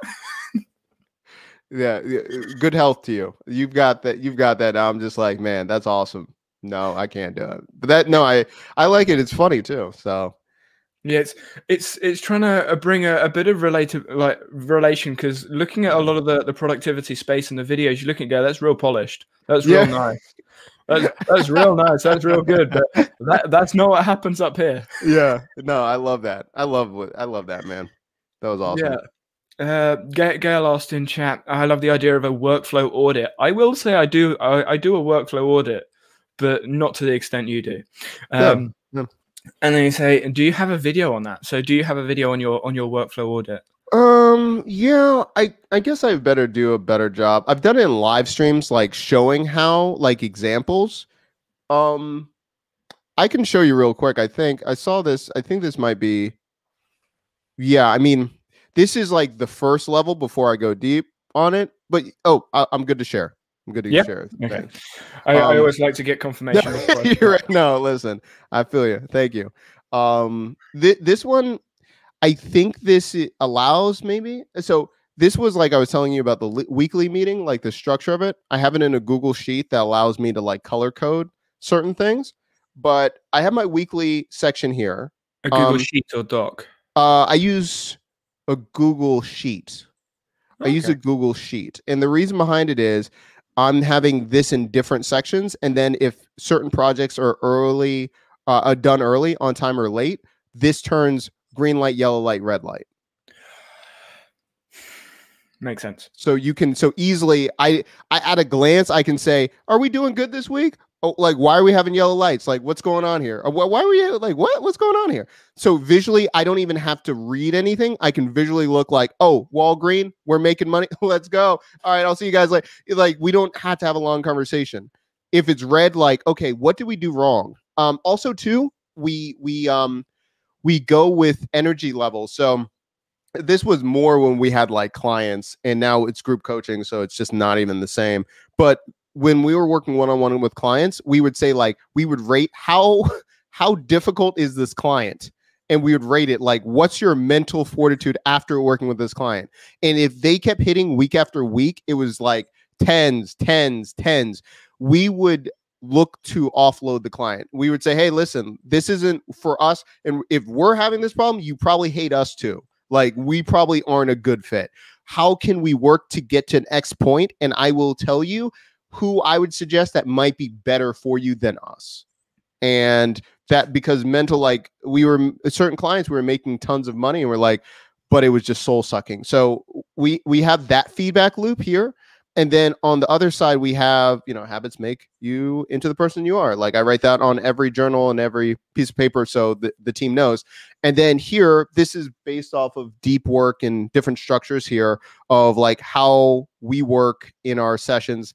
I don't make people do like deep work sessions if they don't want to, like freelancers. I'm like, hey, like good on you. I'm just telling you what I do. If you, you don't have to do this, like this is just for me. And then here we audit. Um, this is the top of the audit, I guess. Because I have blocks per day, like admin, action, planning, researching. And then I have theme days and then I audit do I need to change like the theme days and then uh and then this is like then I go into the full audit of like what does those theme days do like do we need to change theme days kind of stuff like that Apologies for the laughing. I'm scripting a video and theming is in there, and I was, I just, yeah, it reminded me of all the jokes I made that were really bad jokes, but hey hey I'm excited. I, I want to see it. Yeah. I mean that's and so that's the beginning of the audit and then it's kind of like I mean yeah maybe I'll do a video of like breaking down of it but basically I look at okay how am I spending the day? Uh, I look at the energy level of that day and how much work, like productivity. I mean, honestly, to tell you the truth, the reason I look at this is um, at one point I was working about four jobs at the same time, and I was still trying to build this, and time was crucial. So I needed to figure out how I was blocking time and doing all these things. Now that I have just this, I don't want to lose, like, oh, what am I doing with the rest of the day? Or like, I can just do nothing. Still having working with purpose, but not overworking myself that I don't have time to think and build all these other things. And so, yeah, that's that's how we do the audit. So we do. Oh, one last thing too. I mean, but like if you want to see like the audit audit, like then we use like um market plan and we actually build out like our funnel and like as have you used this before? Have you? Um, uh, I think it's uh it looks like one of those one know. of those tools that I need to explore. Yeah. Um looks, so looks like one that I've gone into. I've gone, oh, this is nice. It? I need more time mm. with this. Yeah, yeah. Well, maybe Funnelytics or something like that, maybe. Or there's tons. I mean, what yeah. you know, there's there's whatever. But like, say for instance, if I'm really doing like my audit, um, I'll have our very specific like um our specific campaigns or like what we're doing and um what I'm doing here first, and this is like first the mock-up, right? So I can have this and I can actually say it like yes, no, what's happening, and I can track what's the behavior pattern, but not only when I have it, I can have like, okay, landing page, opt in, sales page. Um, and then let's do the confirmation, confirmation page, whatever. Where is it? Blah, blah, blah, blah, blah, blah, blah. Thank you. Here. And then I want it to like download here or something like that. Right. So once I I'm like, okay, sales page, okay, confirmation, have this over here. Yes, yes. Okay. And then have this. And I'm going to do this. And I'm going to say sales from here. I'm going to just say like sales right there. Um, and so like once I have this, you can actually use UTM trackers and then track it. And then afterwards, I can just look at my stats and just straight up look at like, is it working? Is it not working? Everything that we said this funnel was going to do like let's just look at it. Are we actually doing anything that we said we were going to do? And then i can have it in like a planning mode or i can have it in lo- live which is actually real data coming in. And then depending if i'm working with the team i can just have it in the kanban and like have the team working on that section to go out and like okay what are we doing here? How are we going to make this better? Or do we just need to make a totally different funnel or process of our customers. And so this is like based off of like the products, services, based on what we're doing, the content. Like it doesn't have to be sales. Sometimes it's like, hey, we're going to do a series or this playlist about this. Um, does it perform the way that we want it to do? And uh, and we go from there. It looks very much like a an OKR KPI performance yep. metrics tracking uh, yep purpose. Yeah. Yeah. And and again, I you know, I, I hate pulling numbers or having someone like go do all this work. It's like let's just set it up and let it just feed the data automatically. And then we just look at it. Like there's no point of I just don't need you to run the numbers. Like this will tell us. Like just just tell me how much how many leads. Like what did we do? What did we not make it? Did we make it? That's it. it's funny you say that because there's for for whatever reason, I don't understand why. A lot of applications are trying to use YouTube's API to get YouTube stats out of YouTube into a database. I'm like, do you not know that YouTube Analytics gives you literally God. everything? Okay, I'm glad that you brought this up. And maybe eh, let me know if you found this. This is the thing. let's talk about this for a moment. I'm going to so, stop sharing. Yeah, no worries. So, how about this? YouTube, we go into the advanced mode, whatever, right? I'm pulling I want my average view percentage, average view duration, everything like that. I'm setting up the stats right here. Is there a way to save the way I want to track my stats? Every time I go in there and I go into that advanced mode and I position it, I have to keep redoing it. Then I'm doing a layer when I'm exporting it. I put it in Google Sheets and then I'm filtering it and I look at, okay, 50%, how long they've been doing. And then I have a system where I'm rating it and then I'm color coding it. Why can I not put it in Data Studio that does not have any of the stats that I'm looking for and create a what is they have all of these things and so now I have to learn Python because I'm writing the mm. automation to just do it every time because I'm doing this every time every week. Oh, is there an easier way? Am I missing something? Like why can they why can they not save? I'll just stop there. I'm I'm completely with you. And um, so, do you know Matt Gielen from Little Monster Media Co? Oh yeah, yeah, yeah. Yeah, uh, he he he has the same issue, same frustration. Like, just, can you not just save the view that we want? Um, but they've actually the the route that they've taken is they just use the the default view in YouTube, export it, and then they've set up Google Sheet. Um, they can just copy the data in and then gives all the dashboards they want. That's their way and you it's finding workarounds. Yeah. Workarounds to get the so, numbers. so that was and then so i was like okay all right that's fine. Let me use integromat let me pull it. I'm first going to have to oauth get the i'll send uh, uh, had to make the api do that grab it in do an http request in integromat put in there then map out the way i want in a google sheet to do it every time there's like this should not be this difficult it's one of the main things creators that are serious need these things. Why is it so difficult? I don't. You do everything else. You do everything else. And, and Google Data Studios is owned by the same company.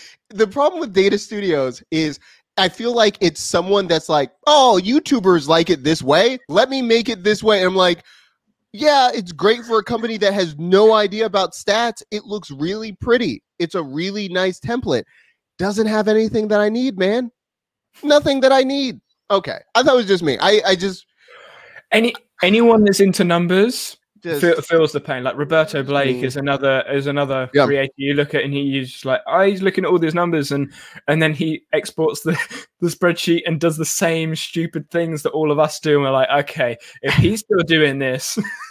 and so the only other one is like what Morningfame or whatever i yeah. always forget like okay they're not bad i'm like oh that's actually in my head like they're not bad but i still want certain things um and then i was talking to kevin one of the guys like um that does a lot of like apis and like python he's like you're, he's like you're trying to learn python to like to do this he's like you want to learn python to do what i'm like listen man like but i'm like i'm that irritated i'm that irritated that like so i'm gonna do it in integromat possibly.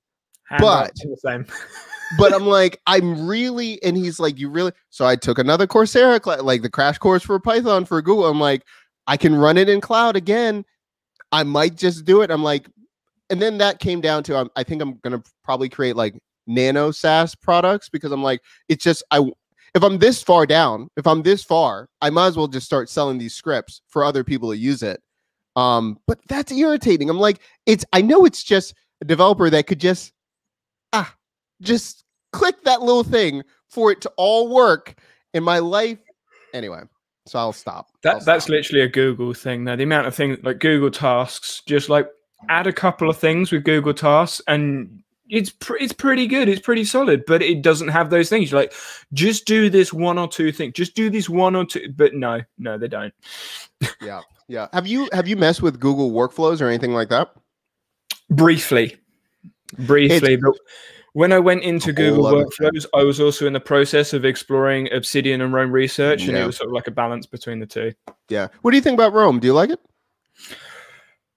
Yes, I, I like it. you, okay. You, you, can sense that. yes, mind. I do like it, but I don't Never think mind. it's worth the money. Oh. Um, I think the reason I think it's not worth the money is because Obsidian is free. Like if Obsidian wasn't a thing, RemNote didn't have the features it did it does, and mm-hmm. Logseq doesn't have the features it does, then yes, go re- uh, Roam. When Roam was the only thing, definitely. Yeah. Now that Roam isn't the only thing, Logseq, Obsidian. so what's what's your one you use? No, what, which one that you use? I'm currently using Obsidian because it's local file storage and even though I'm using Obsidian, because they're markdown files on my local computer, I yeah. could use Logseq just as easy. I just go and use Logseq. Um, and I know there's three other apps as well that are currently being built that aren't public at mm. all um, that work on the same file format and using local markdown files. Um, to store all the data, and they still have the backlinks, like everything you would expect, yeah. um, except it's locally stored and can be cloud stored um, mm. using using the app. I forgot as you were saying that, I, I, there's this one thing, and then I'll stop.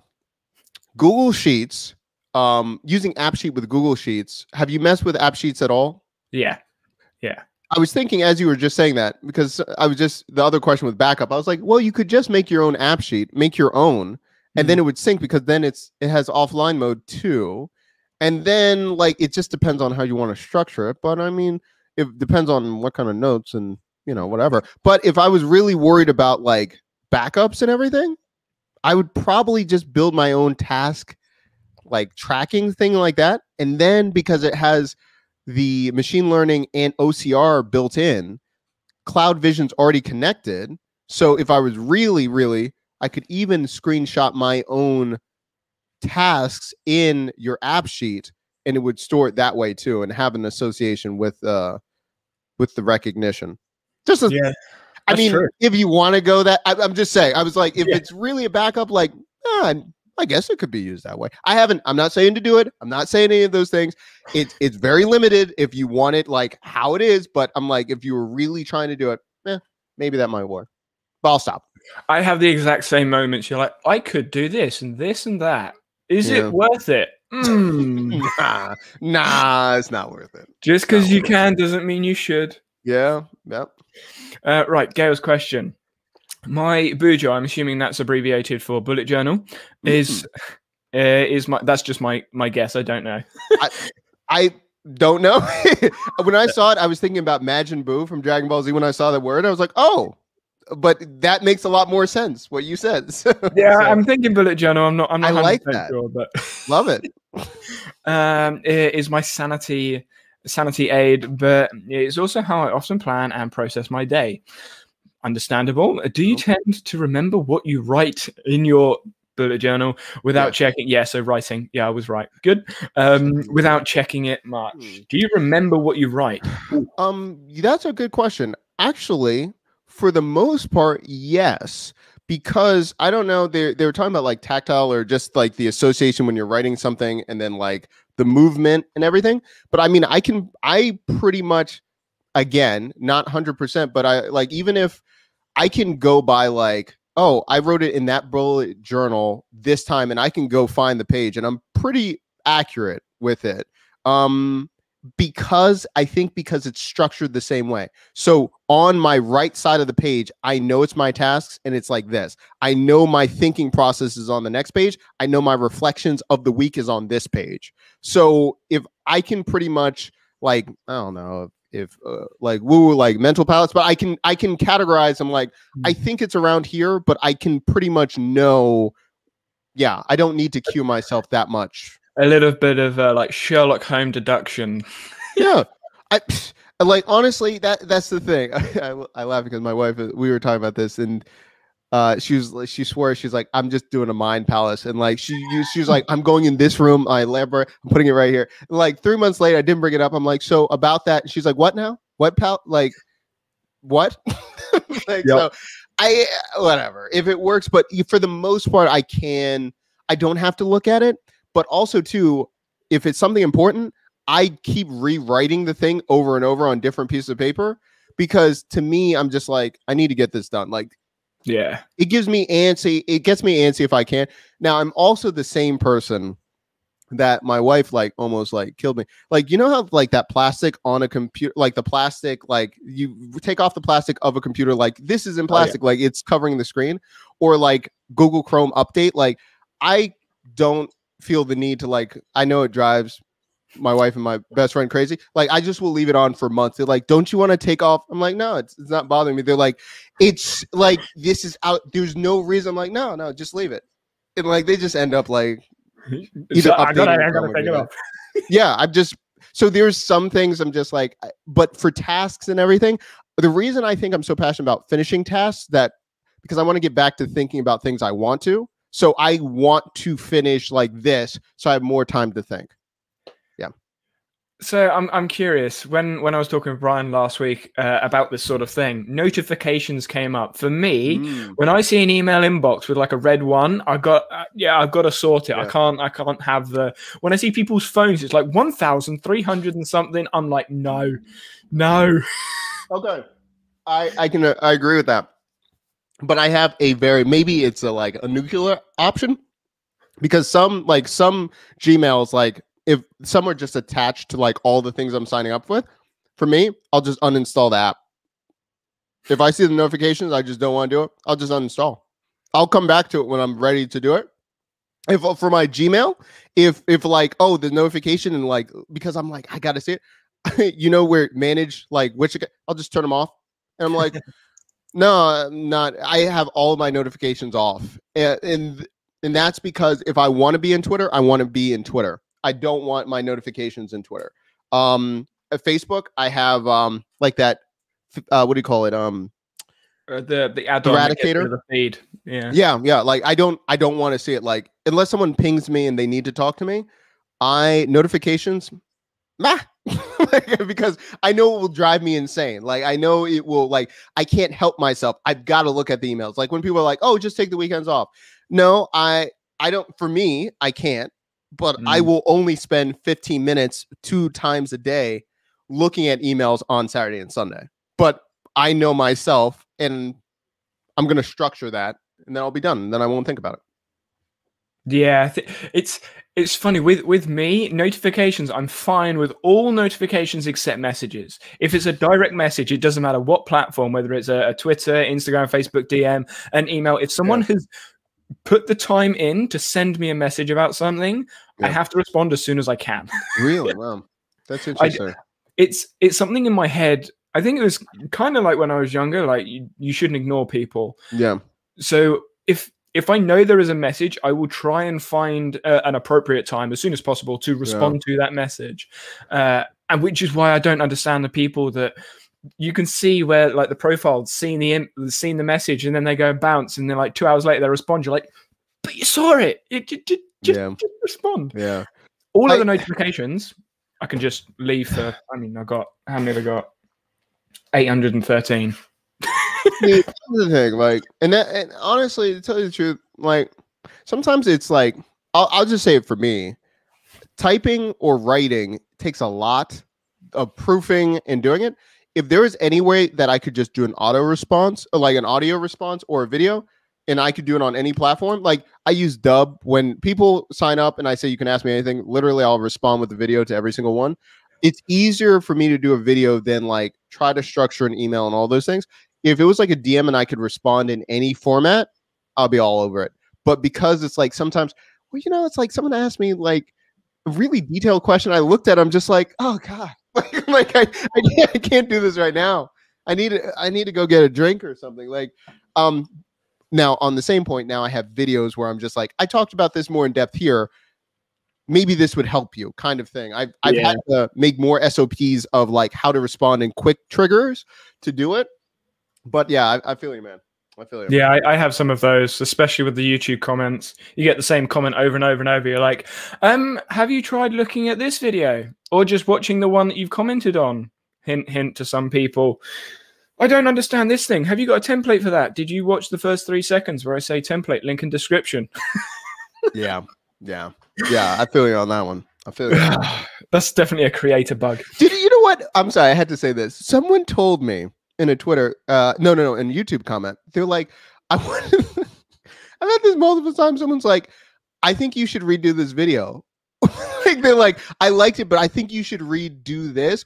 Or one time I answered a question and I had it uh, as unlisted because I, I just didn't think it was that detailed. But I was like, I have the response. And I he said, the person asked me, why is this unlisted? Why don't you have this public? And I said, because I felt like it. I was like, and you know what? I might unlist this video too. Like, what are we like? I I just don't understand. Like, uh, maybe because you're not seeing a real person, it's interesting how people's like disassociation with a real person they are. I it's it's amazing to me how like the level of what people say. Um. Anyway. I mean, yeah. in, in my head, when when I think about it, this is what I do in my head, right? When when you put out a video, essentially most of the time anyway, people are going to YouTube to find an answer to a question. If if you were in front of someone and you asked them a question, they gave you the answer. You're not going to say, "Can you just rephrase that?" Can you just get rid of that? Can you not say that? Can you speed this? Yeah. You're not going to say any of that. You're going to go, okay, thank you, and then go. But it's, it's a YouTube video, so I'm going to comment about everything. It's it's insane to me. I, I'm just like, uh, there was one. I was on the AppSumo uh, channel and I was doing something, and one guy's like, he's like, this is, you know what? The worst, actually, two things. When uh, the ba- the biggest feedback, like backlash, is when I'm learning something in real time. I'm like, I'm learning Bubble. I'm doing X, Y, and Z. Bubble fanatics will come out of it. They're like, yeah, you're just learning, and this is what I'm like. It's in the title. I'm I'm learning that like you're seeing me do it in real time. One guy's like, it's it's like you don't even know what's going on. I'm like, yeah, because I'm showing you like I honestly don't like why would and one guy's like worst 10 minutes of my life. I said, I thank you so much. I was like, that was when I was about to like become in partnership. I was like, I needed every minute to get into the partner program. Thank you for watching these 10 minutes. But I've never I've never thought of watching a complete video and then saying like this is useless and having the mental fortitude to then comment like at you're mad that you spent all when you know within 10 minutes? Like why would you people are strange. I love yeah. it. Especially when it. they don't read the titles.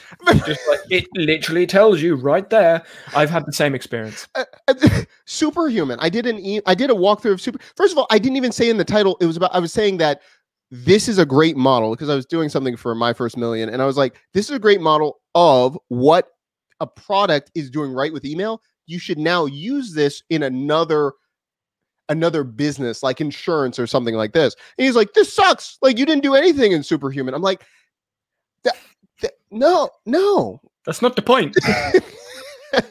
ah, people. People, people. Yeah. Ah, oh, great. Great. Um, okay, Kim. Uh, so there isn't actually anything in your bullet journal uh, that you need to back up. It's just it's just notes important right now. Yeah. Yeah because you were I saying your bullet journal is a bit of like a, a brain a brain dump brainstorming yeah. type thing. Yeah. I, it's, it's funny. It's it's kind of in the script of one of the videos that I'm talking about, but there are so many words that you're like, I could just replace this word with this word and it mean the same thing. Yeah. Like, yeah. you can use the yeah. same word, mean two completely different things, and you can use two completely different words and then mean the same thing. You're like, yeah, yeah. Um, and that's the thing. Like, I maybe just because, uh, you know what? Maybe this. I, I, haven't thought about this in a while. I mean, I, I get sad about this. I remember one time I, I I deleted my favorite YouTube video that I made like probably like 2007, something like this. It was my full. Now this is like I was using Windows Movie Maker. This is probably like 2006, 2007. I was. I mean, I put a lot of work in this. I deleted that video because uh, it had music, but I could have just unlisted. I could have done so many things and I, I thought I had it. My computer crashed, and like that video is gone. Like that was when I was at the Louvre. I was I was in, uh, I was just all over the place. That that hurts. And honestly, after that, I was just like, after getting over that, I'm just like, it's not going to be perfect. Like you're going to lose. Like if it's digital, it's going to happen. And so I've just made peace with it. And like honestly, I don't think about backups that much. If I'm really serious, I take a picture of whatever it is and I send it to my wife or my friend. I'm like, I need this just in case. If I die or go missing, like this is something important. And that's all I got. Yeah, I, I, know a lot of so I've I've got stick in the past for not having traditional backups. Yeah because I'm using so many different apps and things, like most of my projects are are videos or they're mm. me learning something like a skill. I, I don't need to back up a skill I've learned because I've learned the skill, um, or I'm just going to go relearn the skill through whatever documentation it was to learn the thing. And if it's a YouTube video, like YouTube has to literally crash and burn for me yeah. to lose it. Yeah. Yeah, there. So that that's actually funny that you mentioned it. There is so again maybe the nuclear option. I was thinking about this because uh, I used to work in a skilled nursing facility with patients, and that I used to get really freaked out when I worked with patients coming back from a stroke, and I was like, okay, what if, what if I lose this, right? Um, what if I can't remember? And that's why I just document the workflows. So even if if I get, even if I don't want to do it, but I want, I think it's special enough that other people would appreciate it. Um, I just make a video in how I learned it so just in case I had a stroke or I die or something, it would still be the thought process if I could never obtain that again. That's what it is. I don't know. Maybe mm. that's a weird fear. Um, but I was like, yeah, no. Yeah. We we all have different different things. I think that we. It's just. I mean, I I know I know. For example, there are other there are some people like parents, for example, they keep keep photos and documentation of what the kids did and and those sort of things. Yeah. Uh, and it's it's always interesting. So I recently watched rewatched Minimalism, the the two documentaries from Mhm. Matt D'Avella. Mhm. Recently rewatched. Well, he's not in it, but directed them. Uh, Mhm. I was rewatching those, and I was thinking, you know what? I wonder what the world, uh, the the people that are in the backup world, have to say about minimalism. Like, yeah. Yeah. Um, no, we need to back up everything. Minimalism. No, we can just live off nothing. Yeah. I was uh, actually a couple of years ago, we were going to just buy a tiny home and we were just going to just pack up and that was it. Um, and that was an interesting exercise because it was like we were really we were we were looking at down payments, looking at it being built and everything. And so looking at what we were going to throw away, what we needed, what not. It was an interesting exercise. We didn't end up doing it, but we downsized considerably. There's whole other reasons why, but we we didn't want to have as much stuff and then streamlining like saving memories saving thoughts how would you do it um it's an interesting exercise even if you don't end up doing it it allows you to now make tough decisions of like you honestly don't have the space to do what you want like you don't have the space for this what are you going to prioritize And so yeah Yeah, I, I was watching. I can't remember what video it was. I really don't care to be honest. I just took the points away. Um, but there were Yeah. there were five elements of minimalism that you can look at. You know, physical, aesthetic, etc. Um, and digital minimalism was a category. Hmm. And I was looking at it thinking, okay, digital minimalism. What does that include? And obviously, the whole social media thing is a, Yeah. a thing that goes around. You're like, I understand it. I understand taking a break from social media, but the way the world works right now, if you're not somewhat engaged on a platform somewhere, you're missing something. Like news. Yeah. Yeah. I yeah. if, if you're not connected in some way, it's very difficult. I, I can't remember. Was it? I mean, I and again, I only looked at the headline. I was like, "That's an interesting concept." Never looked at it. there. I think it was two. One person that was in a coma when when COVID started, and like they woke up in the middle, and then the other one was there was a couple that were sailing. They were on a sailboat, and they were either they were in Australia, and then they were doing some kind of navigation, and like they got to shore with lockdown, but they had no connection to what was going on. I find those those those kind of things fascinating. Um it's re- like I cannot even I yeah. So maybe I should read those stories, but I was like that is extremely interesting that you cannot plan things like that. And uh if you're not Mm. connected, it's just yeah, that's overnight. That's insane. But yeah. I mean, there's certainly things that we don't know, and there's always going to be stuff that we don't know because the more you know, the less you know. I don't know Yeah. whether I, I love that saying. No. Uh, and the you're always going to be missing information but it's the crucial information that you don't really want to be missing but you don't know what's crucial until you see it Yeah. so it's, it's finding that balance of consuming enough but not consuming too much where that Yeah. balance is Yeah, I mean, and I think that's why, you know, I think that's why I'm really, I'm not sure if I'm going to do it in Coda or whatever. Uh, again, I'm going back into what tool should I use? I think feedback loops of wherever it is. I think feedback loops and getting those types of responses, what's happening, is more and more crucial because I, I don't know the exact stat of this, so I don't want to, but they were talking about like how many words someone in like the 1800s was exposed to, like in a Oh. newspaper or something like that. They're like compared to like now, um, and like what that did to life, what you know, the distraction, all this stuff. Where is this? I'll show you. I, i've seen the graphic as well i can't remember the number. You know what I'm talking about. yeah There, Yeah. there's there was this thing um in our old. So I have an office because of COVID. We're not there very often, but it's an old furniture factory, and it was this guy, and um, I mean he's dead. I mean there's stuff, but anyway, his his, his it was his 1931 salesman data book, um, and like it is, and it's like all of his transactions that he did in 1931, and it's how to be a salesman in 1931. He has like 1923. All the they were just gonna burn him. They were just gonna. I was like, this man's. Uh, I'm taking that. So and it's it's very interesting. It's so funny. The fundamentals like how to get leads, go talk to people, take good records, go back to them, make a sale, give them a form. And I'm just like, and, I was gonna actually start taking pictures of it and putting it on Twitter. Like it's it's it's the same thing. like go out and do things and get the feedback of what you need. Like nothing's really changed. Technology has helped you make it faster, easier, all these things. Like one last thing, I was Benjamin Franklin. Like I didn't understand that they're like the reason he was uh, a publisher and could do his newspaper at the time there was no structured U.S. mail, and he could be the postman. So he had you could if you were the postmaster, you could dominate mail.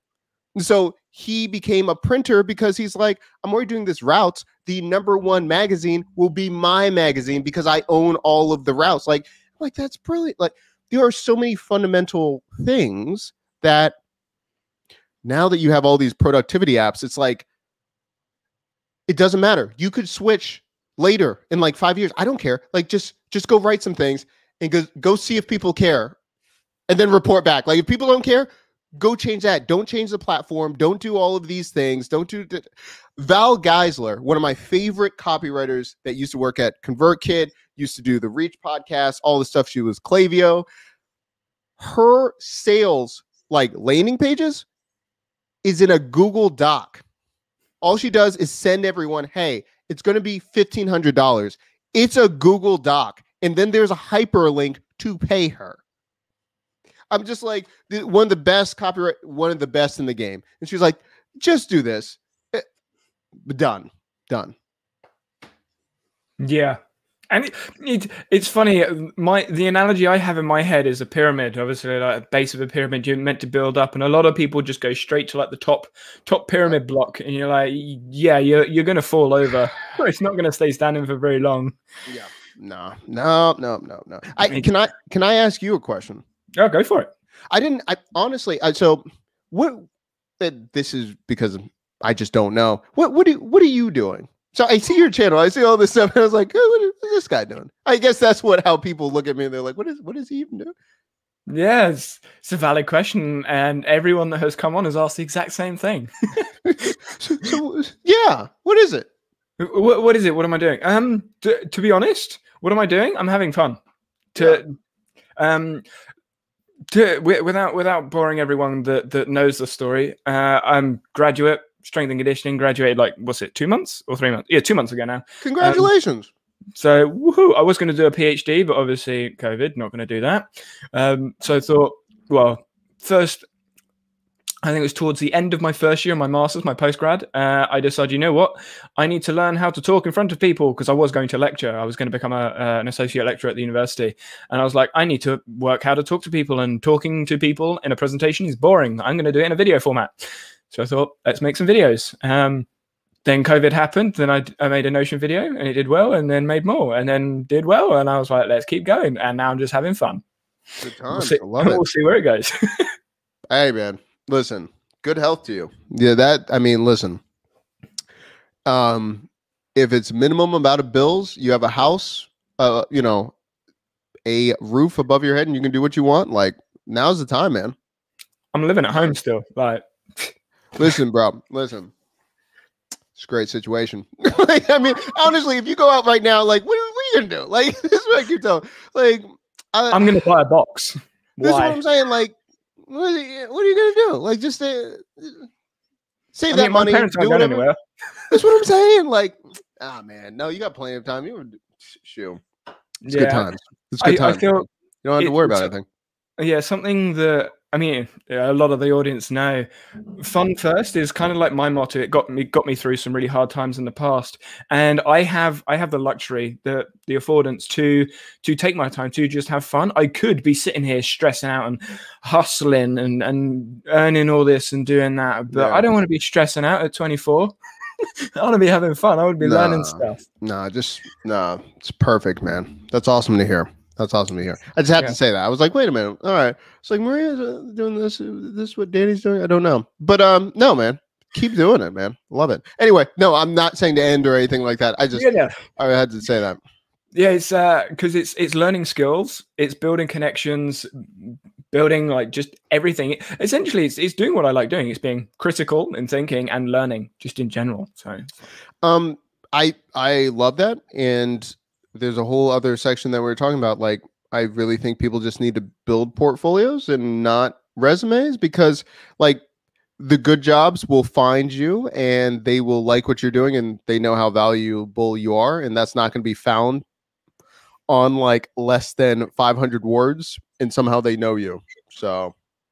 I'm all about that it. relates to that relates to one of the things that I have up here. So qualification. I even though I've spent literally my entire life, except from the last two months, in formal education, uh, I can't stand it. I can't stand essays or assignments. Like I have two pieces of paper that mean literally nothing. Like whoop whoop. There's some words on it. Doesn't mean anything. There are people that have the same piece of paper just with a different name under it and know absolutely nothing about the topic because they did well in an essay.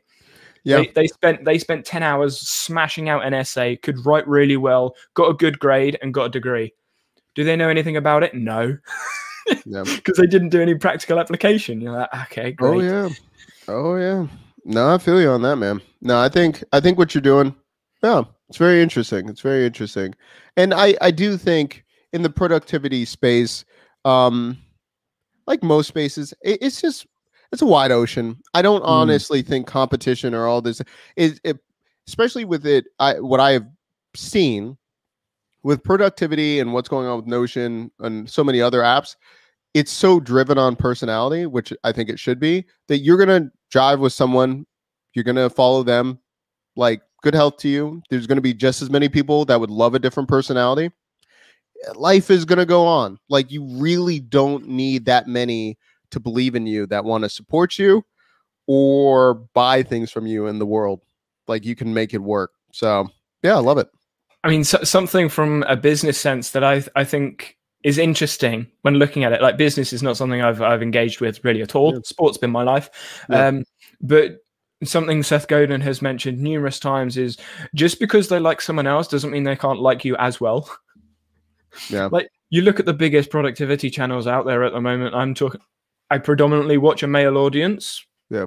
It's, it's just what it is. But you got like Thomas Frank, Ali Abdaal, Matt D'Avella, Joey from Better Ideas, and you got Nathan Drew. And then on the female side, uh, you got like Mariana Study Corner or Amy Landino. Like, you you can't just go. I like that person. I'm not going to watch everyone else's. Nah, I'm, I'm going to watch everyone. See and compare compare difference differences. And I think just for me anyway, as a as a as a British person watching YouTube, I see a lot of Canadian and American individuals. Um, Yeah. And it's not necessarily a bad thing, but there are things that they mention, they bring up that I, I can't relate to at all because Yeah. the education system's different, the health system's different, the, the way life works is just drastically different. Mhm. Uh, and it is it's getting that that cultural again, move it moving out like into Uganda. It's like, oh, it's a completely different world Mhm. People Yeah. from America, I'm assuming, because a lot of my audience are from America and Germany. Like for whatever reason, it's like America, Germany, Canada. Don't know why. Yeah. Um, and they obviously want to see like a, a British perspective, and maybe that's what I'm giving. Obviously, Ali's from Britain as well, but he's up north, north and south, completely different in the UK. Yeah. Yeah. Yeah, it's it's very yeah, it's very interesting. Um yeah, I think like you were saying the what uh, there's there's so Conor McGregor, his head coach, Kavanagh, I believe, Mhm. he, he said this one thing and he was talking about that he used to do a lot of these seminars and he would be in America and like just basic like holds or uh, like different moves. And he would be like, you know, I say a couple of things and people like, "Oh, so you put you put the arm around like he's like he's like an expert is the person that's from out of town. He's like, they don't Yeah. hear me. I have a different accent. I'm saying the same basic things, but he's like, whatever it is that allows people to resonate or to hear it clearly, he's like, let that just be the expert, whatever. And I, I honestly think that there because th- there are clear fundamentals, but you're going to relate or you're going to look up to the person or you're going to want to interact with that type of person. It there's all of these intangibles why you're attracted to that person. it's just gonna it's just gonna work. So I yeah, I, I definitely think all of the people like you mentioned, it's and also their audience, it's very interesting. Have you like um hmm, well, this is gonna be interesting when you if you decide to start selling or what you do with courses and things like that because I can tell you my stats who buys, who comments, but who buys, and they're very, very different. They're Yeah. very, very different. Um, it's interesting to see other people's um, not like their their stats, but I find it interesting who the layers of the funnel who actually are committed to your brand and products versus ones that are very vocal but do jack with your stuff. So that's just a thing. But yeah, I definitely agree with what you were saying for sure. certainly a type of audience, like di- a different type of audience, depending on obviously what you're doing on YouTube, what you're Yep. selling, and and everything else. Yeah, it's Mhm. expertise. It's funny because brought it up. I think when it comes to like sharing information or or learning or retrieving information, whatever side it is, if the expert is too expert, Yeah. Like there, there is certainly that line. I mean, in academics, Yep. it's, it's rife. They Yeah. start using words. You're like, I don't even know what word you're talking about to explain the thing. And I joked on stream when I was learning Python. I was like, I'm watching this video uh, that explains this video that explains this word in the blog that I actually went to. bro that there there is um on AppSumo there's something basically you can make your own Google Chrome extension. So he's building templates and do all this stuff right? I go get this beginner's course and they're trying to teach me to do this thing in Visual Composer. They did one thing that took me two and a half hours to research. Like they're like and you just da da da da da and it's there. I was like what the what just happened? It, it took me and i was just like and i asked the guy i was like why didn't i said and by the way he sold it as for complete beginners. I said why would you? He's like i just assumed. I was like this is this is the problem. This is this is the problem. I definitely agree with you. I, I it's it's very I, I mean and that's why i think i look for ones that are maybe one or two steps ahead of me and they're they've been they've been wonderful. Like they might not even call themselves experts. I think like mark fletcher he Mhm. he just does a lot and um with he he by trade he is a builder he does i guess in the uk we we had this whole like revelation i was like he's like i use brick like bricklaying like for building things and blah blah, blah. i'm like I'm like for like I'm like for stairways or something. Like he's like, no, most of the house is made out of brick. I'm like, I'm not getting it. He's like, in America, it's like, oh, and I'm like, you guys use really like brick? Uh, anyway, so he does that, and he was building all this stuff in Excel, but he learned APIs. He's like, I'm just learning. He's no formal education, but he was the best instructor to just break down. And all he did was he's like, here's this, here's this uh, distillery, how they have an API for beer. This is how you go get the beer. And I was like, oh, great. like, I, but no one ever, they're like, oh, this webhook, oh, this endpoint, this thing over here, you need this one. Oh, you need OAuth. Oh, put it in Postman, do this, change the variable. I'm like, I like, what? I don't know that. So yeah, it's it's the expert just uh, making it sound like a human. You're explaining it to a human. I mean, I've been I've been researching this for probably almost about a year now. Plain language, It- you- Mhm. like to me, plain English Mhm. because obviously I speak English, but it's Yep. changed to plain language because of sign language and obviously other spoken languages. Yep. But the ability to explain things in plain language, I'm just just please, whether you're coaching, teaching, mentoring, Yep. whatever that happens to be, or doc, there I saw a TED talk a while ago, like six seven months ago. There was a woman talking about plain language, which is why I changed the changed my internal term. Uh, Hmm. And she was saying like the documentation in I think it was the US. There's like this massive form you have to fill out to become a student, and she was like, "There's, there's a hundred and hundred and something questions." She was like, "I don't even know. I don't understand the question. It's not. I don't want to become a student. It's this is too complicated for me to be bothered to to do the thing." And I was like. It's the same with tax, finances, and I yeah. understand there's legal jargon, but if you're going to send someone a letter, medical forms, send someone a letter. You have this long disease thing. What the fuck's that? Yep. what am I going to do? Yep. Just tell me Yep. like what tablets I got to take when. Don't put the name of it unless like the name's on the box. Like You know what? Okay, so this is so funny you mentioned this. Um, it I'm I'm sure it's worldwide or it, it's it's just so you can do a DNA test in you know ancestry.com or whatever, right? Mhm. Um, have you done any of those tests? Like when you take it for ancestry, have you? Not yet. Listen, listen. I don't don't even like fill it out. The onboarding is phenomenal. I stopped and I hit him up on Twitter. I said, "This is the best onboarding I've ever seen in my life." I I'm going to reorder just so I can film the onboarding of it. I said, my wife's like, just like do the swap. I'm like, no, this is. I'll put it. Uh, not only, okay, it's mainly only pictures, similar to IKEA, whatever. But say for instance, there's a part where you got to swap, right? And then you put it in. They have um, edges that where you put the swab in, it breaks off easily. So it's in the container, so you don't have to like because you're like, but if I try it, I'm gonna break off. I'm gonna. The onboarding of this is phenomenal. I'm doing a whole video on this. There's only a few companies that like their onboarding is just impeccable. I don't think they get enough credit because Mm. for you to get it's pretty highly technical for someone to like you can easily mess this thing up. But for them to have that much accuracy and for layman's to do it, top notch. Top notch. Perfect. Perfect. Perfect. Yeah. Perfect. I the onboarding process. So when I was talking with Layla Pomper, she's a ClickUp consultant. If you're not aware, um, I was talking with Yep. her, and she she made a video. She or she was going to make a video about like making a new account in ClickUp, and when she did it, she realized, wow, this onboarding. It was a while ago, so they probably changed it. But she was like, the onboarding is confusing me, and I've been using ClickUp for years. she's a ClickUp consultant, getting confused by the onboarding. And Yeah. I was I was thinking to myself, if if people familiar with an application are struggling with it, what's what's happening? Mm-hmm. Mm-hmm. I, Yeah. I reckon it's something else that's that's come up in the world of tech as well is are developers designing the tool for developers or people?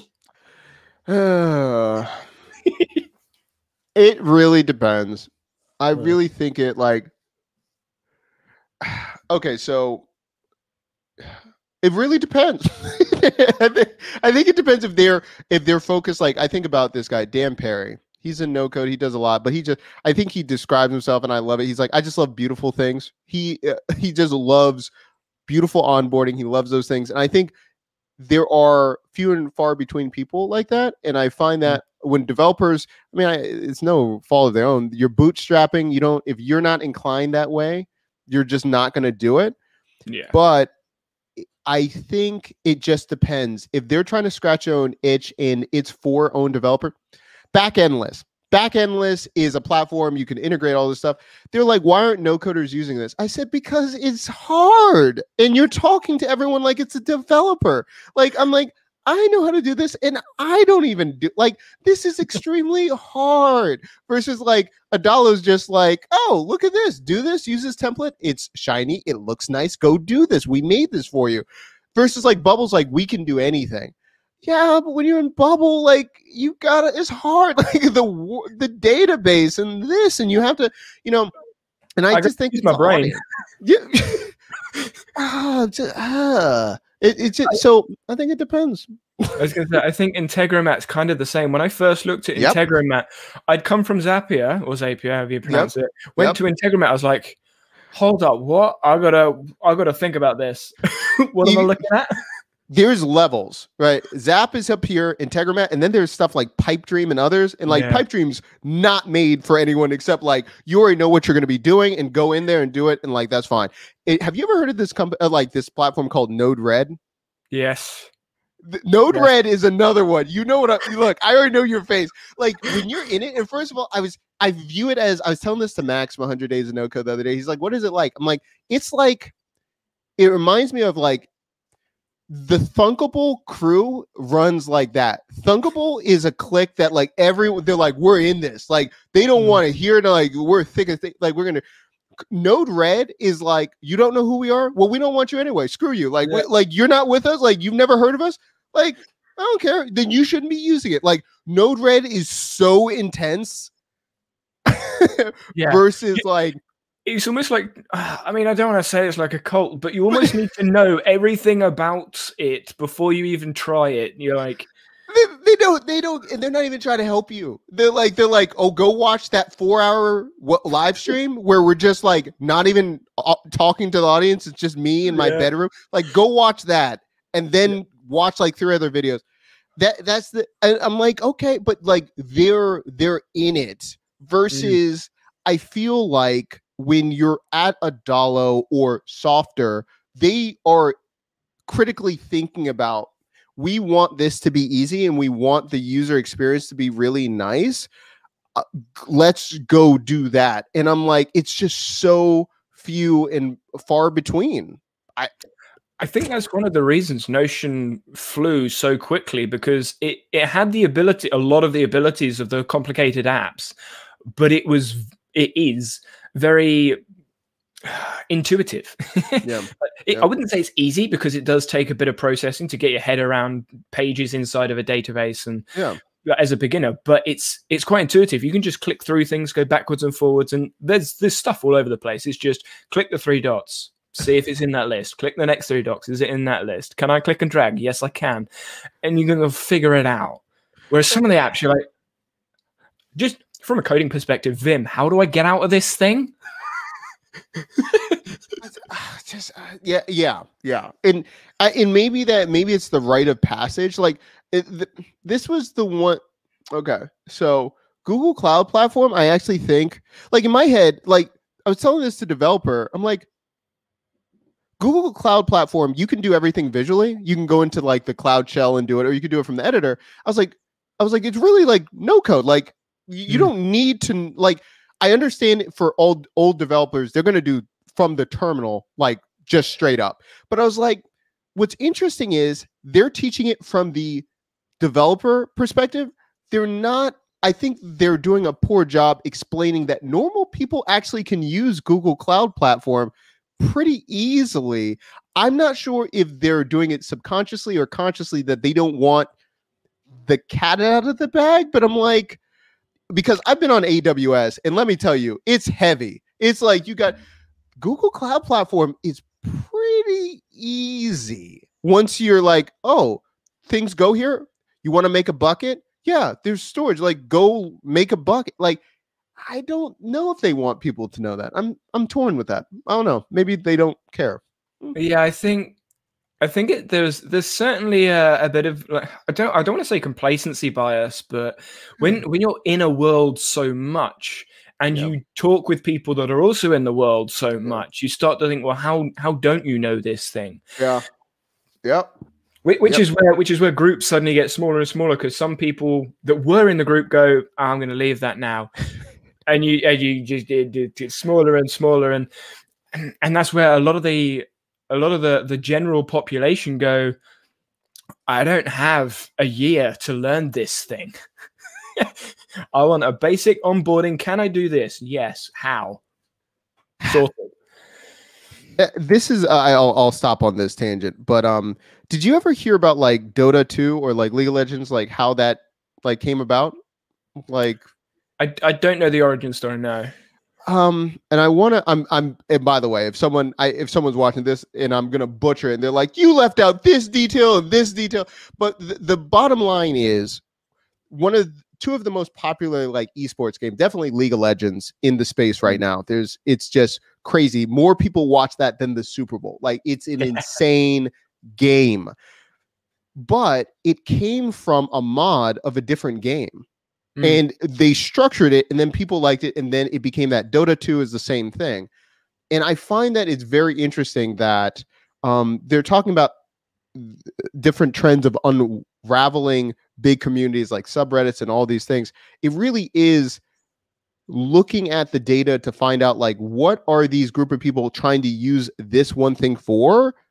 How can we now placate or how can we now go for that one audience and it's really interesting the way that you can strip down i had no idea that scripts in airtable was like a big business. I had no idea like how much and like people are like yeah yeah i'm making 5 10k on these scripts. I'm like a script in airtable?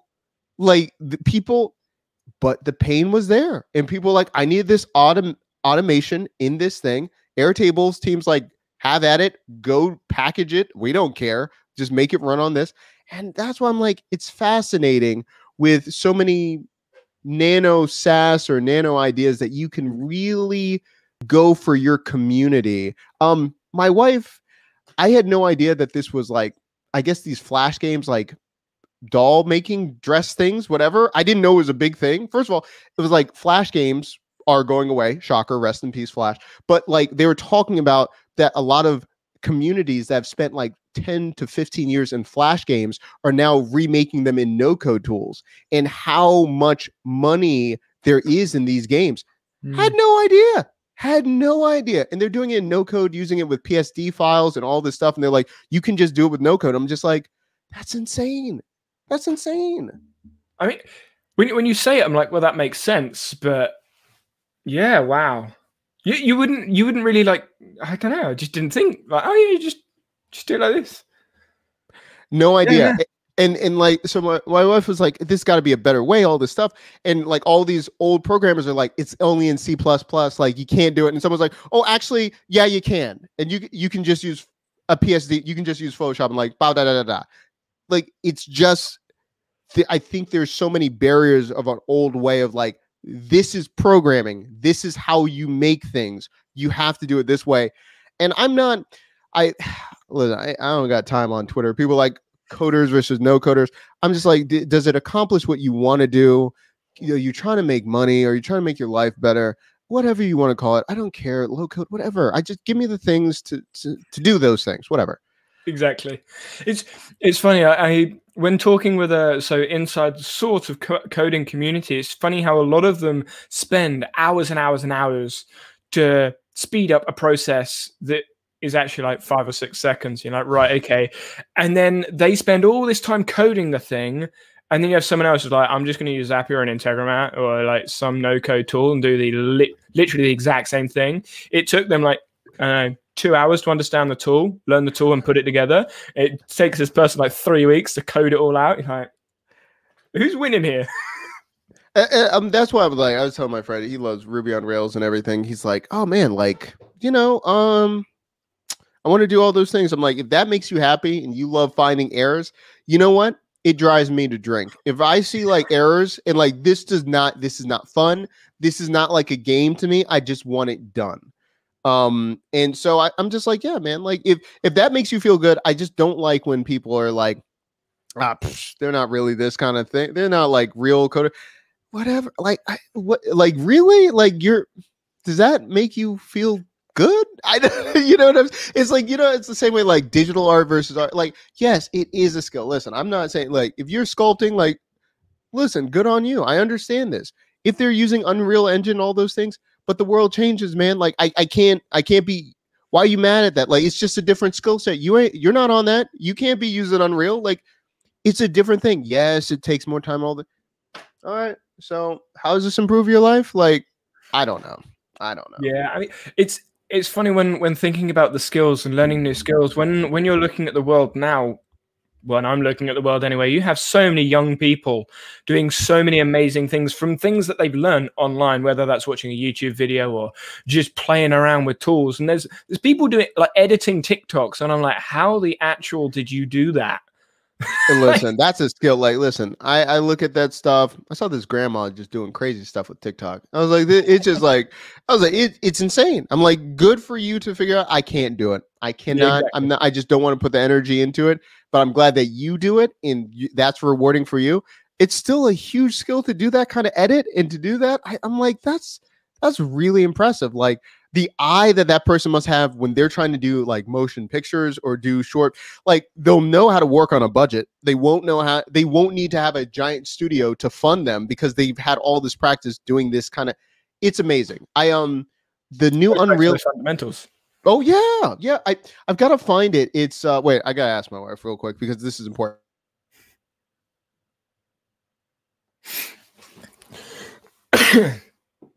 uh, grab some grab some water.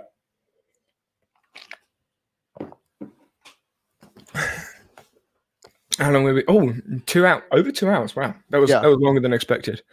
Sorry about that. Um, and then people just see the hand movement, like MetaHuman. Um, it's a rig like um it's Unreal just put it out, but the way that you can animate the different cells and everything, it's insane. Like it's uh, Unreal is just making so many strides that allowing people to really level up on their skills before they have to pay. So now when they are ready, they're not going anywhere. It's the perfect model. It's that freemium model just to have these wonderful builders, but I have to send it in a link or something. But the way that they can make it so realistic, the way that they can do the animation for uh, the different character designs, fabulous, fabulous. Yeah, oh. I was, I was going to say, I think it's going to be interesting to see where the world goes when it comes to education. It's something I, have pitched uh, a couple. Well, I say pitched. I've spoken about a couple of times because formula education, people don't like it. We've been saying for ten plus years, formula education is outdated and needs to be changed. Because when people like, it's just a meme when you sit in a lecture and everyone's on a laptop. It, everyone knows it. The lecturers know it. Students know it. But we still do the same st- same stuff. It's like Einstein doing the same thing over and over again, expecting different results. I um I'm huge about again maybe because I'm Da Vinci and the way that he set up his studios. I think it's going to go back to how trades were. There's already trades and everything like that.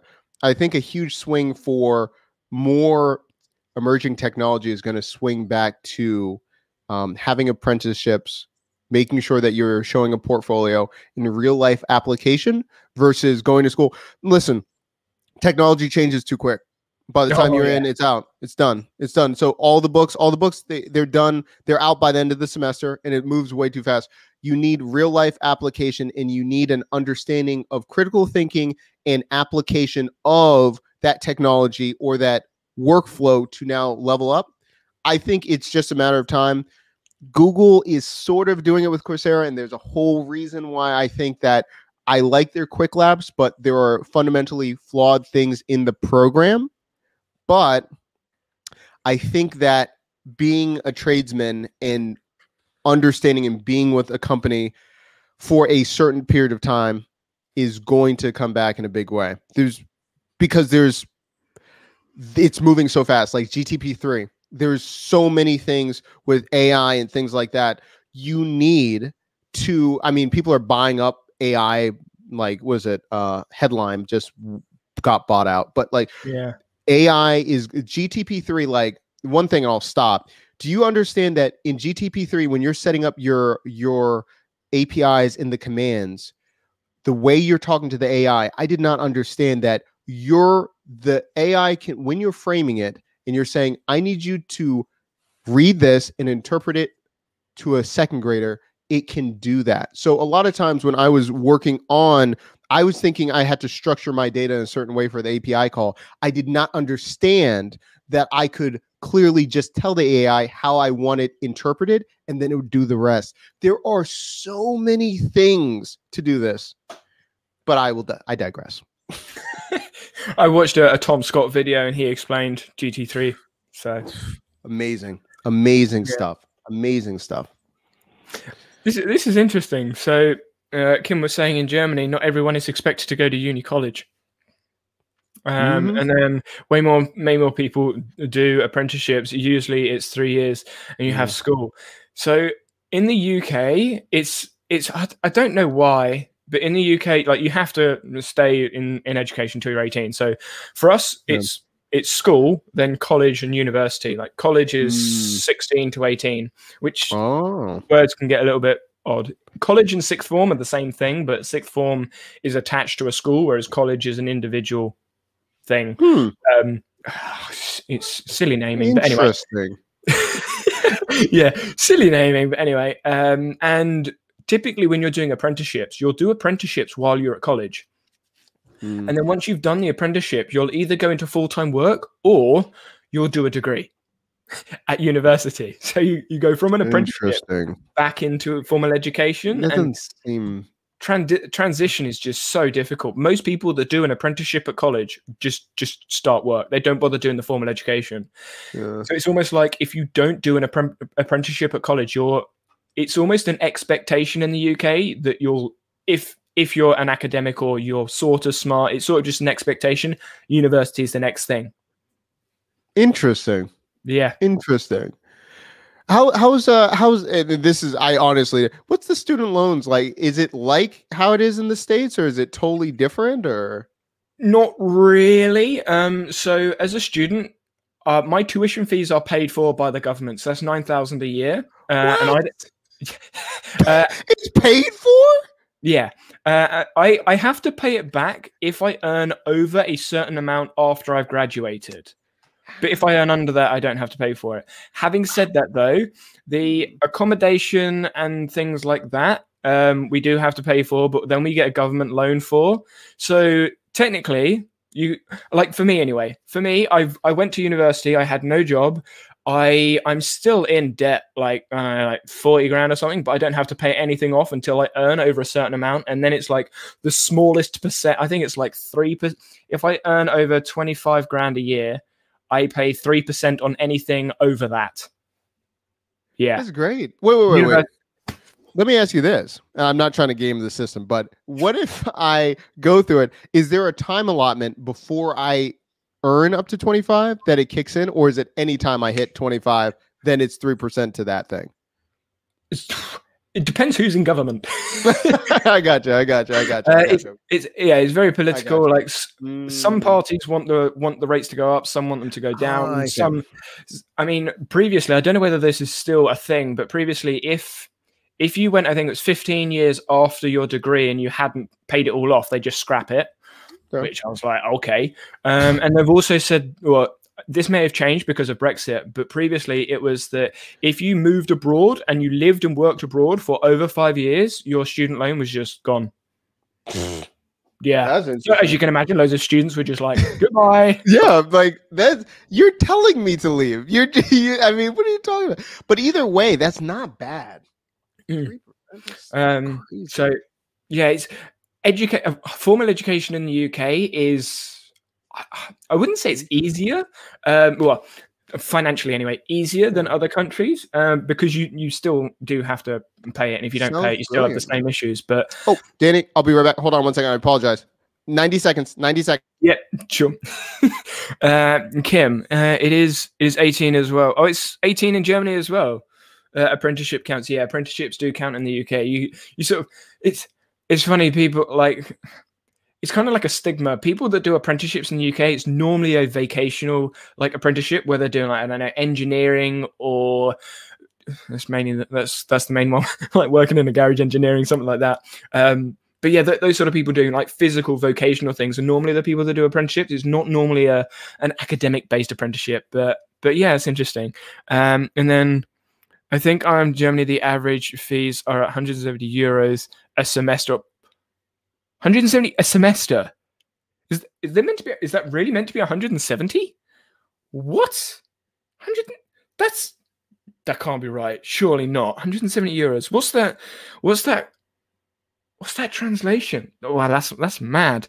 Uh, in the US, there is a huge spectrum of quality in public school. In the UK, there is certainly a huge spectrum in the school education, but I think it's very dependent on what part of the UK you're from as well.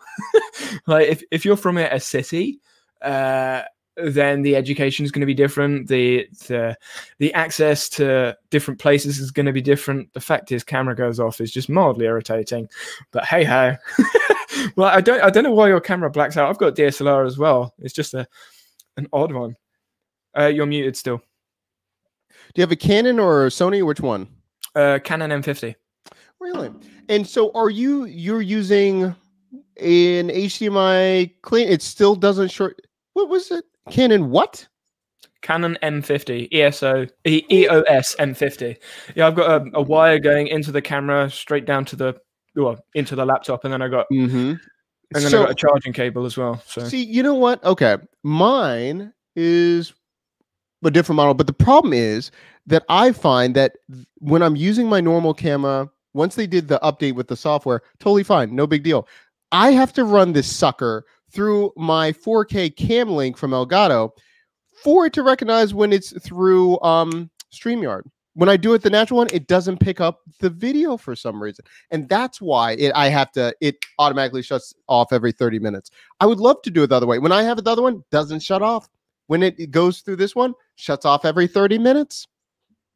So it thinks it thinks you're filming a video rather yep. than just. Yep. And so I'm like, da, da, da, and then it's like, oh, okay, wait, wait, wait. Okay, we got you. But it does it only when I use the cam link. But when I use my normal link in, I can only use it in Ecamm. Zoom, and StreamYard. Doesn't recognize it. Have no idea why. I really don't know. You know, I just have a, a wire going from camera to computer, and that's is just camera. I don't have a card in there, and I've got a, a rechargeable battery in there as well that's plugged into the socket down the floor. See, So that's what I got. I'm I'm good for like twelve hours Yeah, I gotta. as long as I want. Okay, I'm gonna have to look into this. I've been, I've been. That is so weird. Mm. Anyway, that's Yeah, just my um, life. My life. Okay, Kim. So 130, 130 is still a lot for a semester. So this is in Germany. 130 euros a semester for higher education. Uh, Total. That's it. no, that's per semester. So uh, Wait, wait, but all of your classes, or just per class? That's how much it is. Uh, I'm not sure. It says I think uh, this is the the first comment. Average fees Wow. are yeah, and then she said no, it's 130 a semester. So I'm assuming that's all of the the classes uh, for the semester. But that's yeah, that's a lot. We pay so the tuition fee is it's nine nine thousand for for the year. Uh, tuition fee, which is paid for by the government, but we have to pay afterwards. Um, and then there is the the the the course tuition for whatever that is. Um, but again, you just get like a maintenance loan. Well, you you get a what is it? I can't remember what they call it. It's some loan that you get that you have to pay off. You so you get student finance. So essentially. Hmm. Depending on the degree you do, they say you have to pay this much for this degree. Nine thousand is flat across the board for like everyone.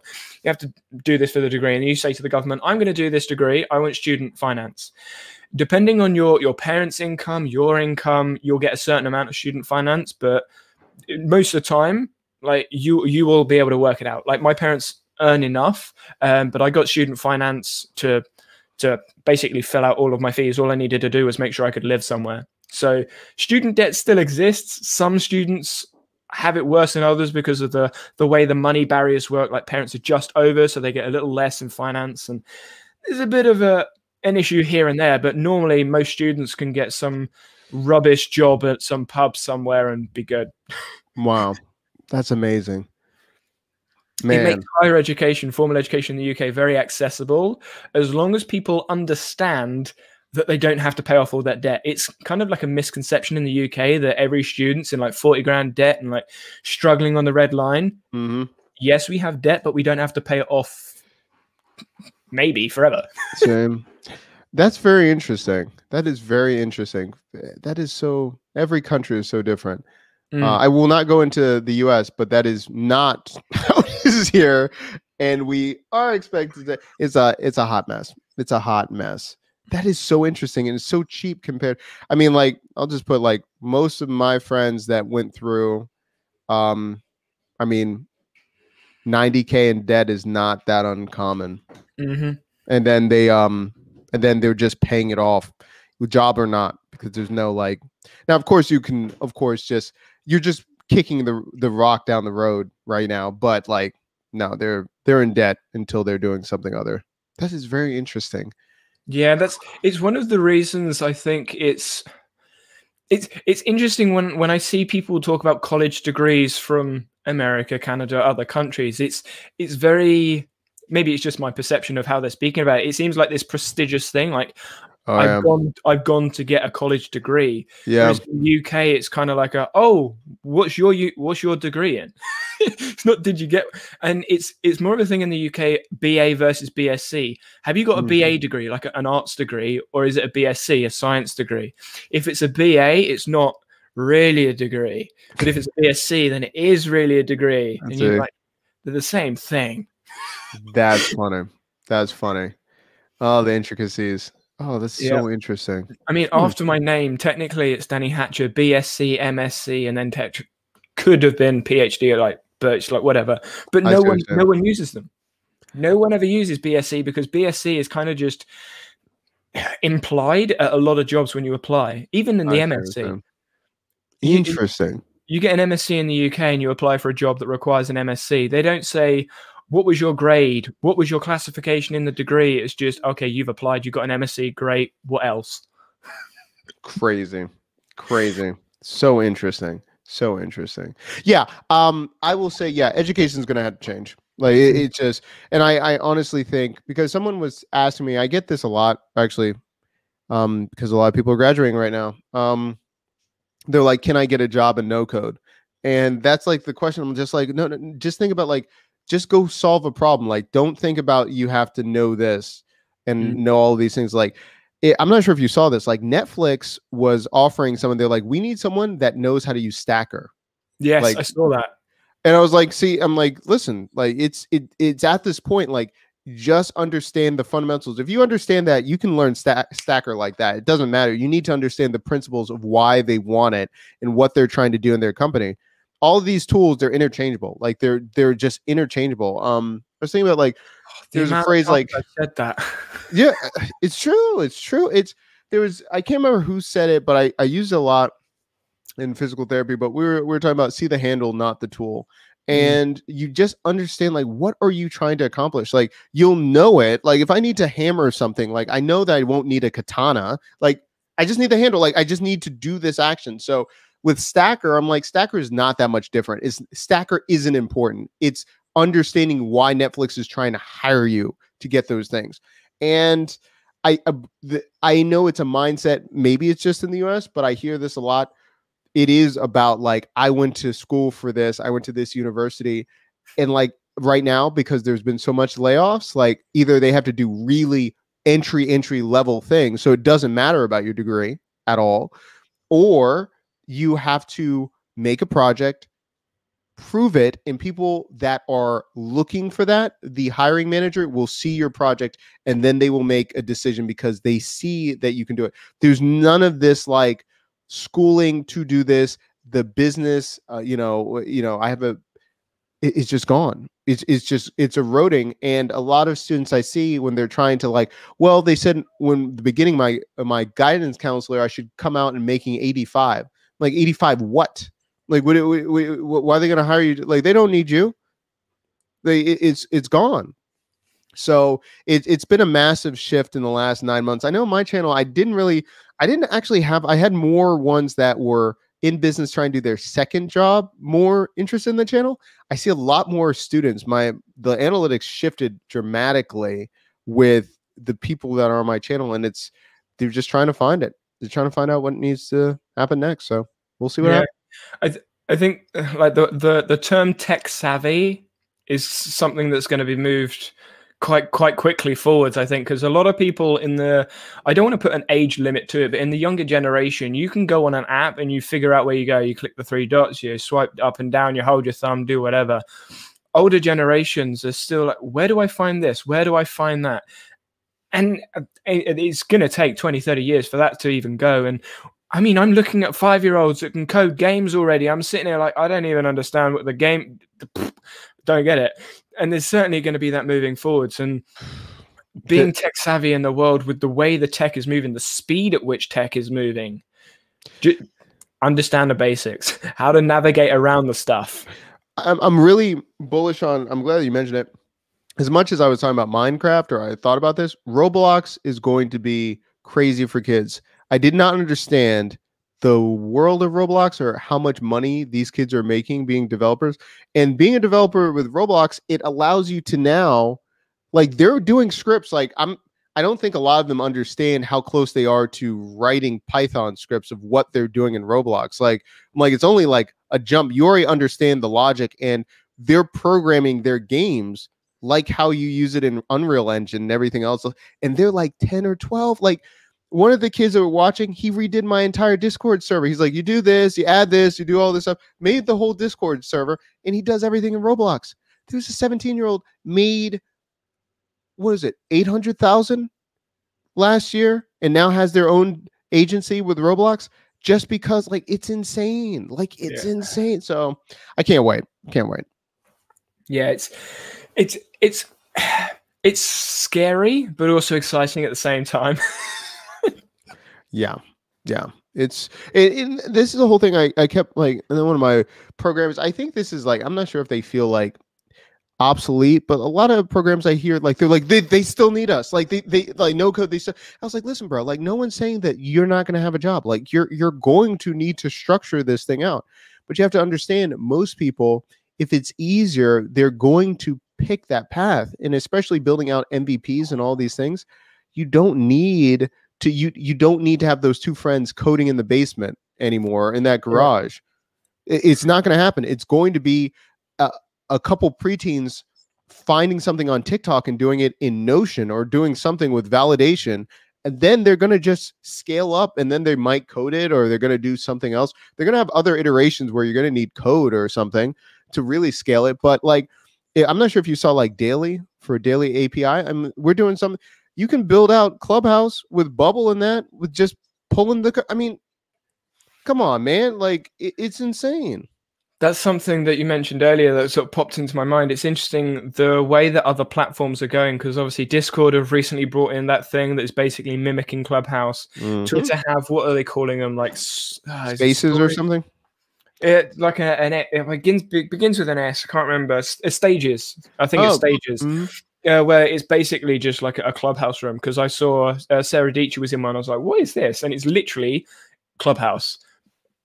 Yeah. Twitter have basically just introduced Clubhouse, Yep. like like Twitter and everyone. Well, everyone copied Snapchat stories. Now everyone's going, "Oh, let's have a Clubhouse version in our stories." It's insane. It's it, but it, it, that's exactly right. Like, and that's why I was trying to because someone asked me, they're like, "Well, how can I make my own clubhouse or how can I do?" it? I was like, "We can, yeah, well, I'll show you how to do it. Like, you can do it with Bubble, you can do it with a lot of things with these APIs." But I was like, "Listen, but like, do you even have a community? Like, do you want like?" Uh, what if you were on clubhouse there's some kind of rule you already have a fandom and you're going to get off a clubhouse okay i can see that but i'm like like, so what are you can like unless you're understanding the logistics of how to make Clubhouse and then you're going for a job or you're saying, This is my portfolio. Look what I created. I understand the inner workings. But this notion of like, I'm gonna build this, it's gonna be mimicked just like this, and somehow people are gonna choose me other than that. Listen, get in line. Space is trying to be Clubhouse, all these platforms that can't even like hand a you know get close to clubhouse you're not going to become it i'm sorry um yeah, that's a harsh re- reality i and maybe that's that's just mean of me but i'm like what's the likelihood it's more likely that you can flex your your intellectual muscles and you can build a portfolio um you can show that you understand this it's more likely for you to get that job than like the point zero zero zero one percent you're going to be the next clubhouse Yep. Yeah, and it's it's funny. Uh, slightly before going down that down that route, I was thinking when you were talking about developers. When you look back in time, obviously the the way we've we've grown, whether that's like agriculture, loads of farmers, and then suddenly we don't need as many farmers because we've got factories. Now we don't need people working in factories; we've got robots, but we still need like that person to fix the robot. So it, there's always that one person, and it's certainly going to move down the line. We're going to like those one or two people making the apps that all these people are using, and I'm sure it will it will get to a point where there's going to be only one or two people using the app because everyone else is doing this other thing. I don't know, talking at people. I don't know, talking at robots that are building other robots. Who knows? Yeah, it, it's it's it, whatever the society needs it or whatever. I, I think there's always predictability of what could happen, but like even like with COVID, there's just certain events that just spike something so much more that like okay, we're we're doing this. Society needs this.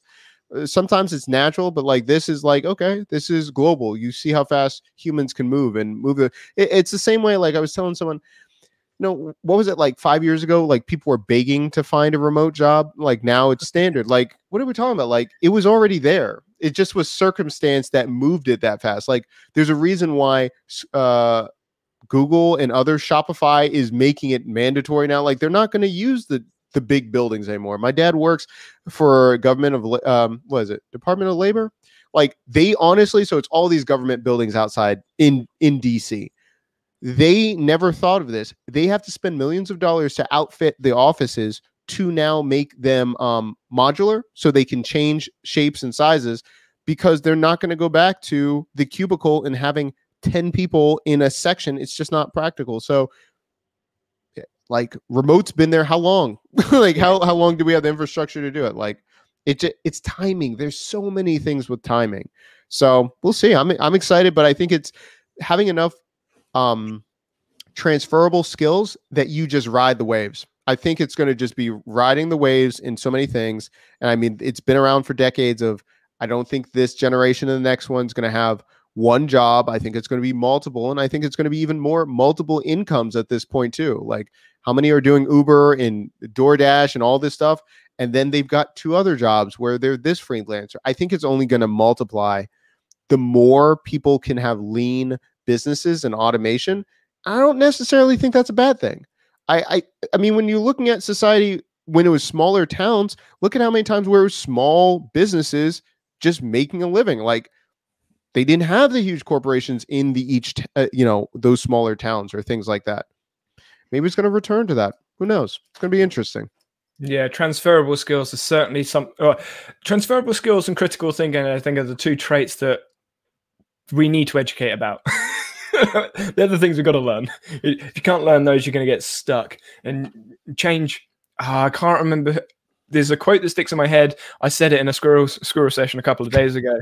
Um, the only consistency is change. I can't remember who said it or where yeah. I heard it from, but I was like, yeah, it's true. But there's always change. You can't avoid change. It just happens, yeah. and it's consistent. Mm-hmm, mm-hmm. Got to be able to adapt. Yeah, you're definitely right, man. You're definitely right. Awesome. Right. I don't want to keep you too much longer. We're closing in on three hours. Oh, okay. Yeah. this is good, man. Yeah, yeah, yeah. Yeah. If you any more questions or anything, or you just tell me when when to stop talking, I will shut up. yeah, well, uh, I, I, might close it down in a second. So we haven't got any more questions in chat, but um, for those that mm. are, are, still watching, and for those that are obviously going to watch the replay, yeah. is there any any direction you wanna you wanna point thing people towards, or anything you wanna add before we close out? Uh, not really. I mean, if um, people like this, you can always find me on YouTube. If you just do DOC Doc Williams, so it's Doc Williams or brandfactoryinc.com, you'll see what I'm doing. I'm usually building something or something like that, but again, I just like to have interesting people. And yeah, Danny, it's been awesome. So thank you so much for having me. Awesome. There is a link in the description for those that uh, just want to click through. Just as a, as a heads up, because I can use the ads. I love that new feature in YouTube. mm-hmm. um, but yeah, it's been great talking, Doc. Um, and obviously, yeah. we can talk in the in the green room afterwards a little yeah. bit. So, but for everyone else, have a good morning, evening, afternoon, whatever time it is where you are, and uh, I'll see you guys next week. Bye, everyone.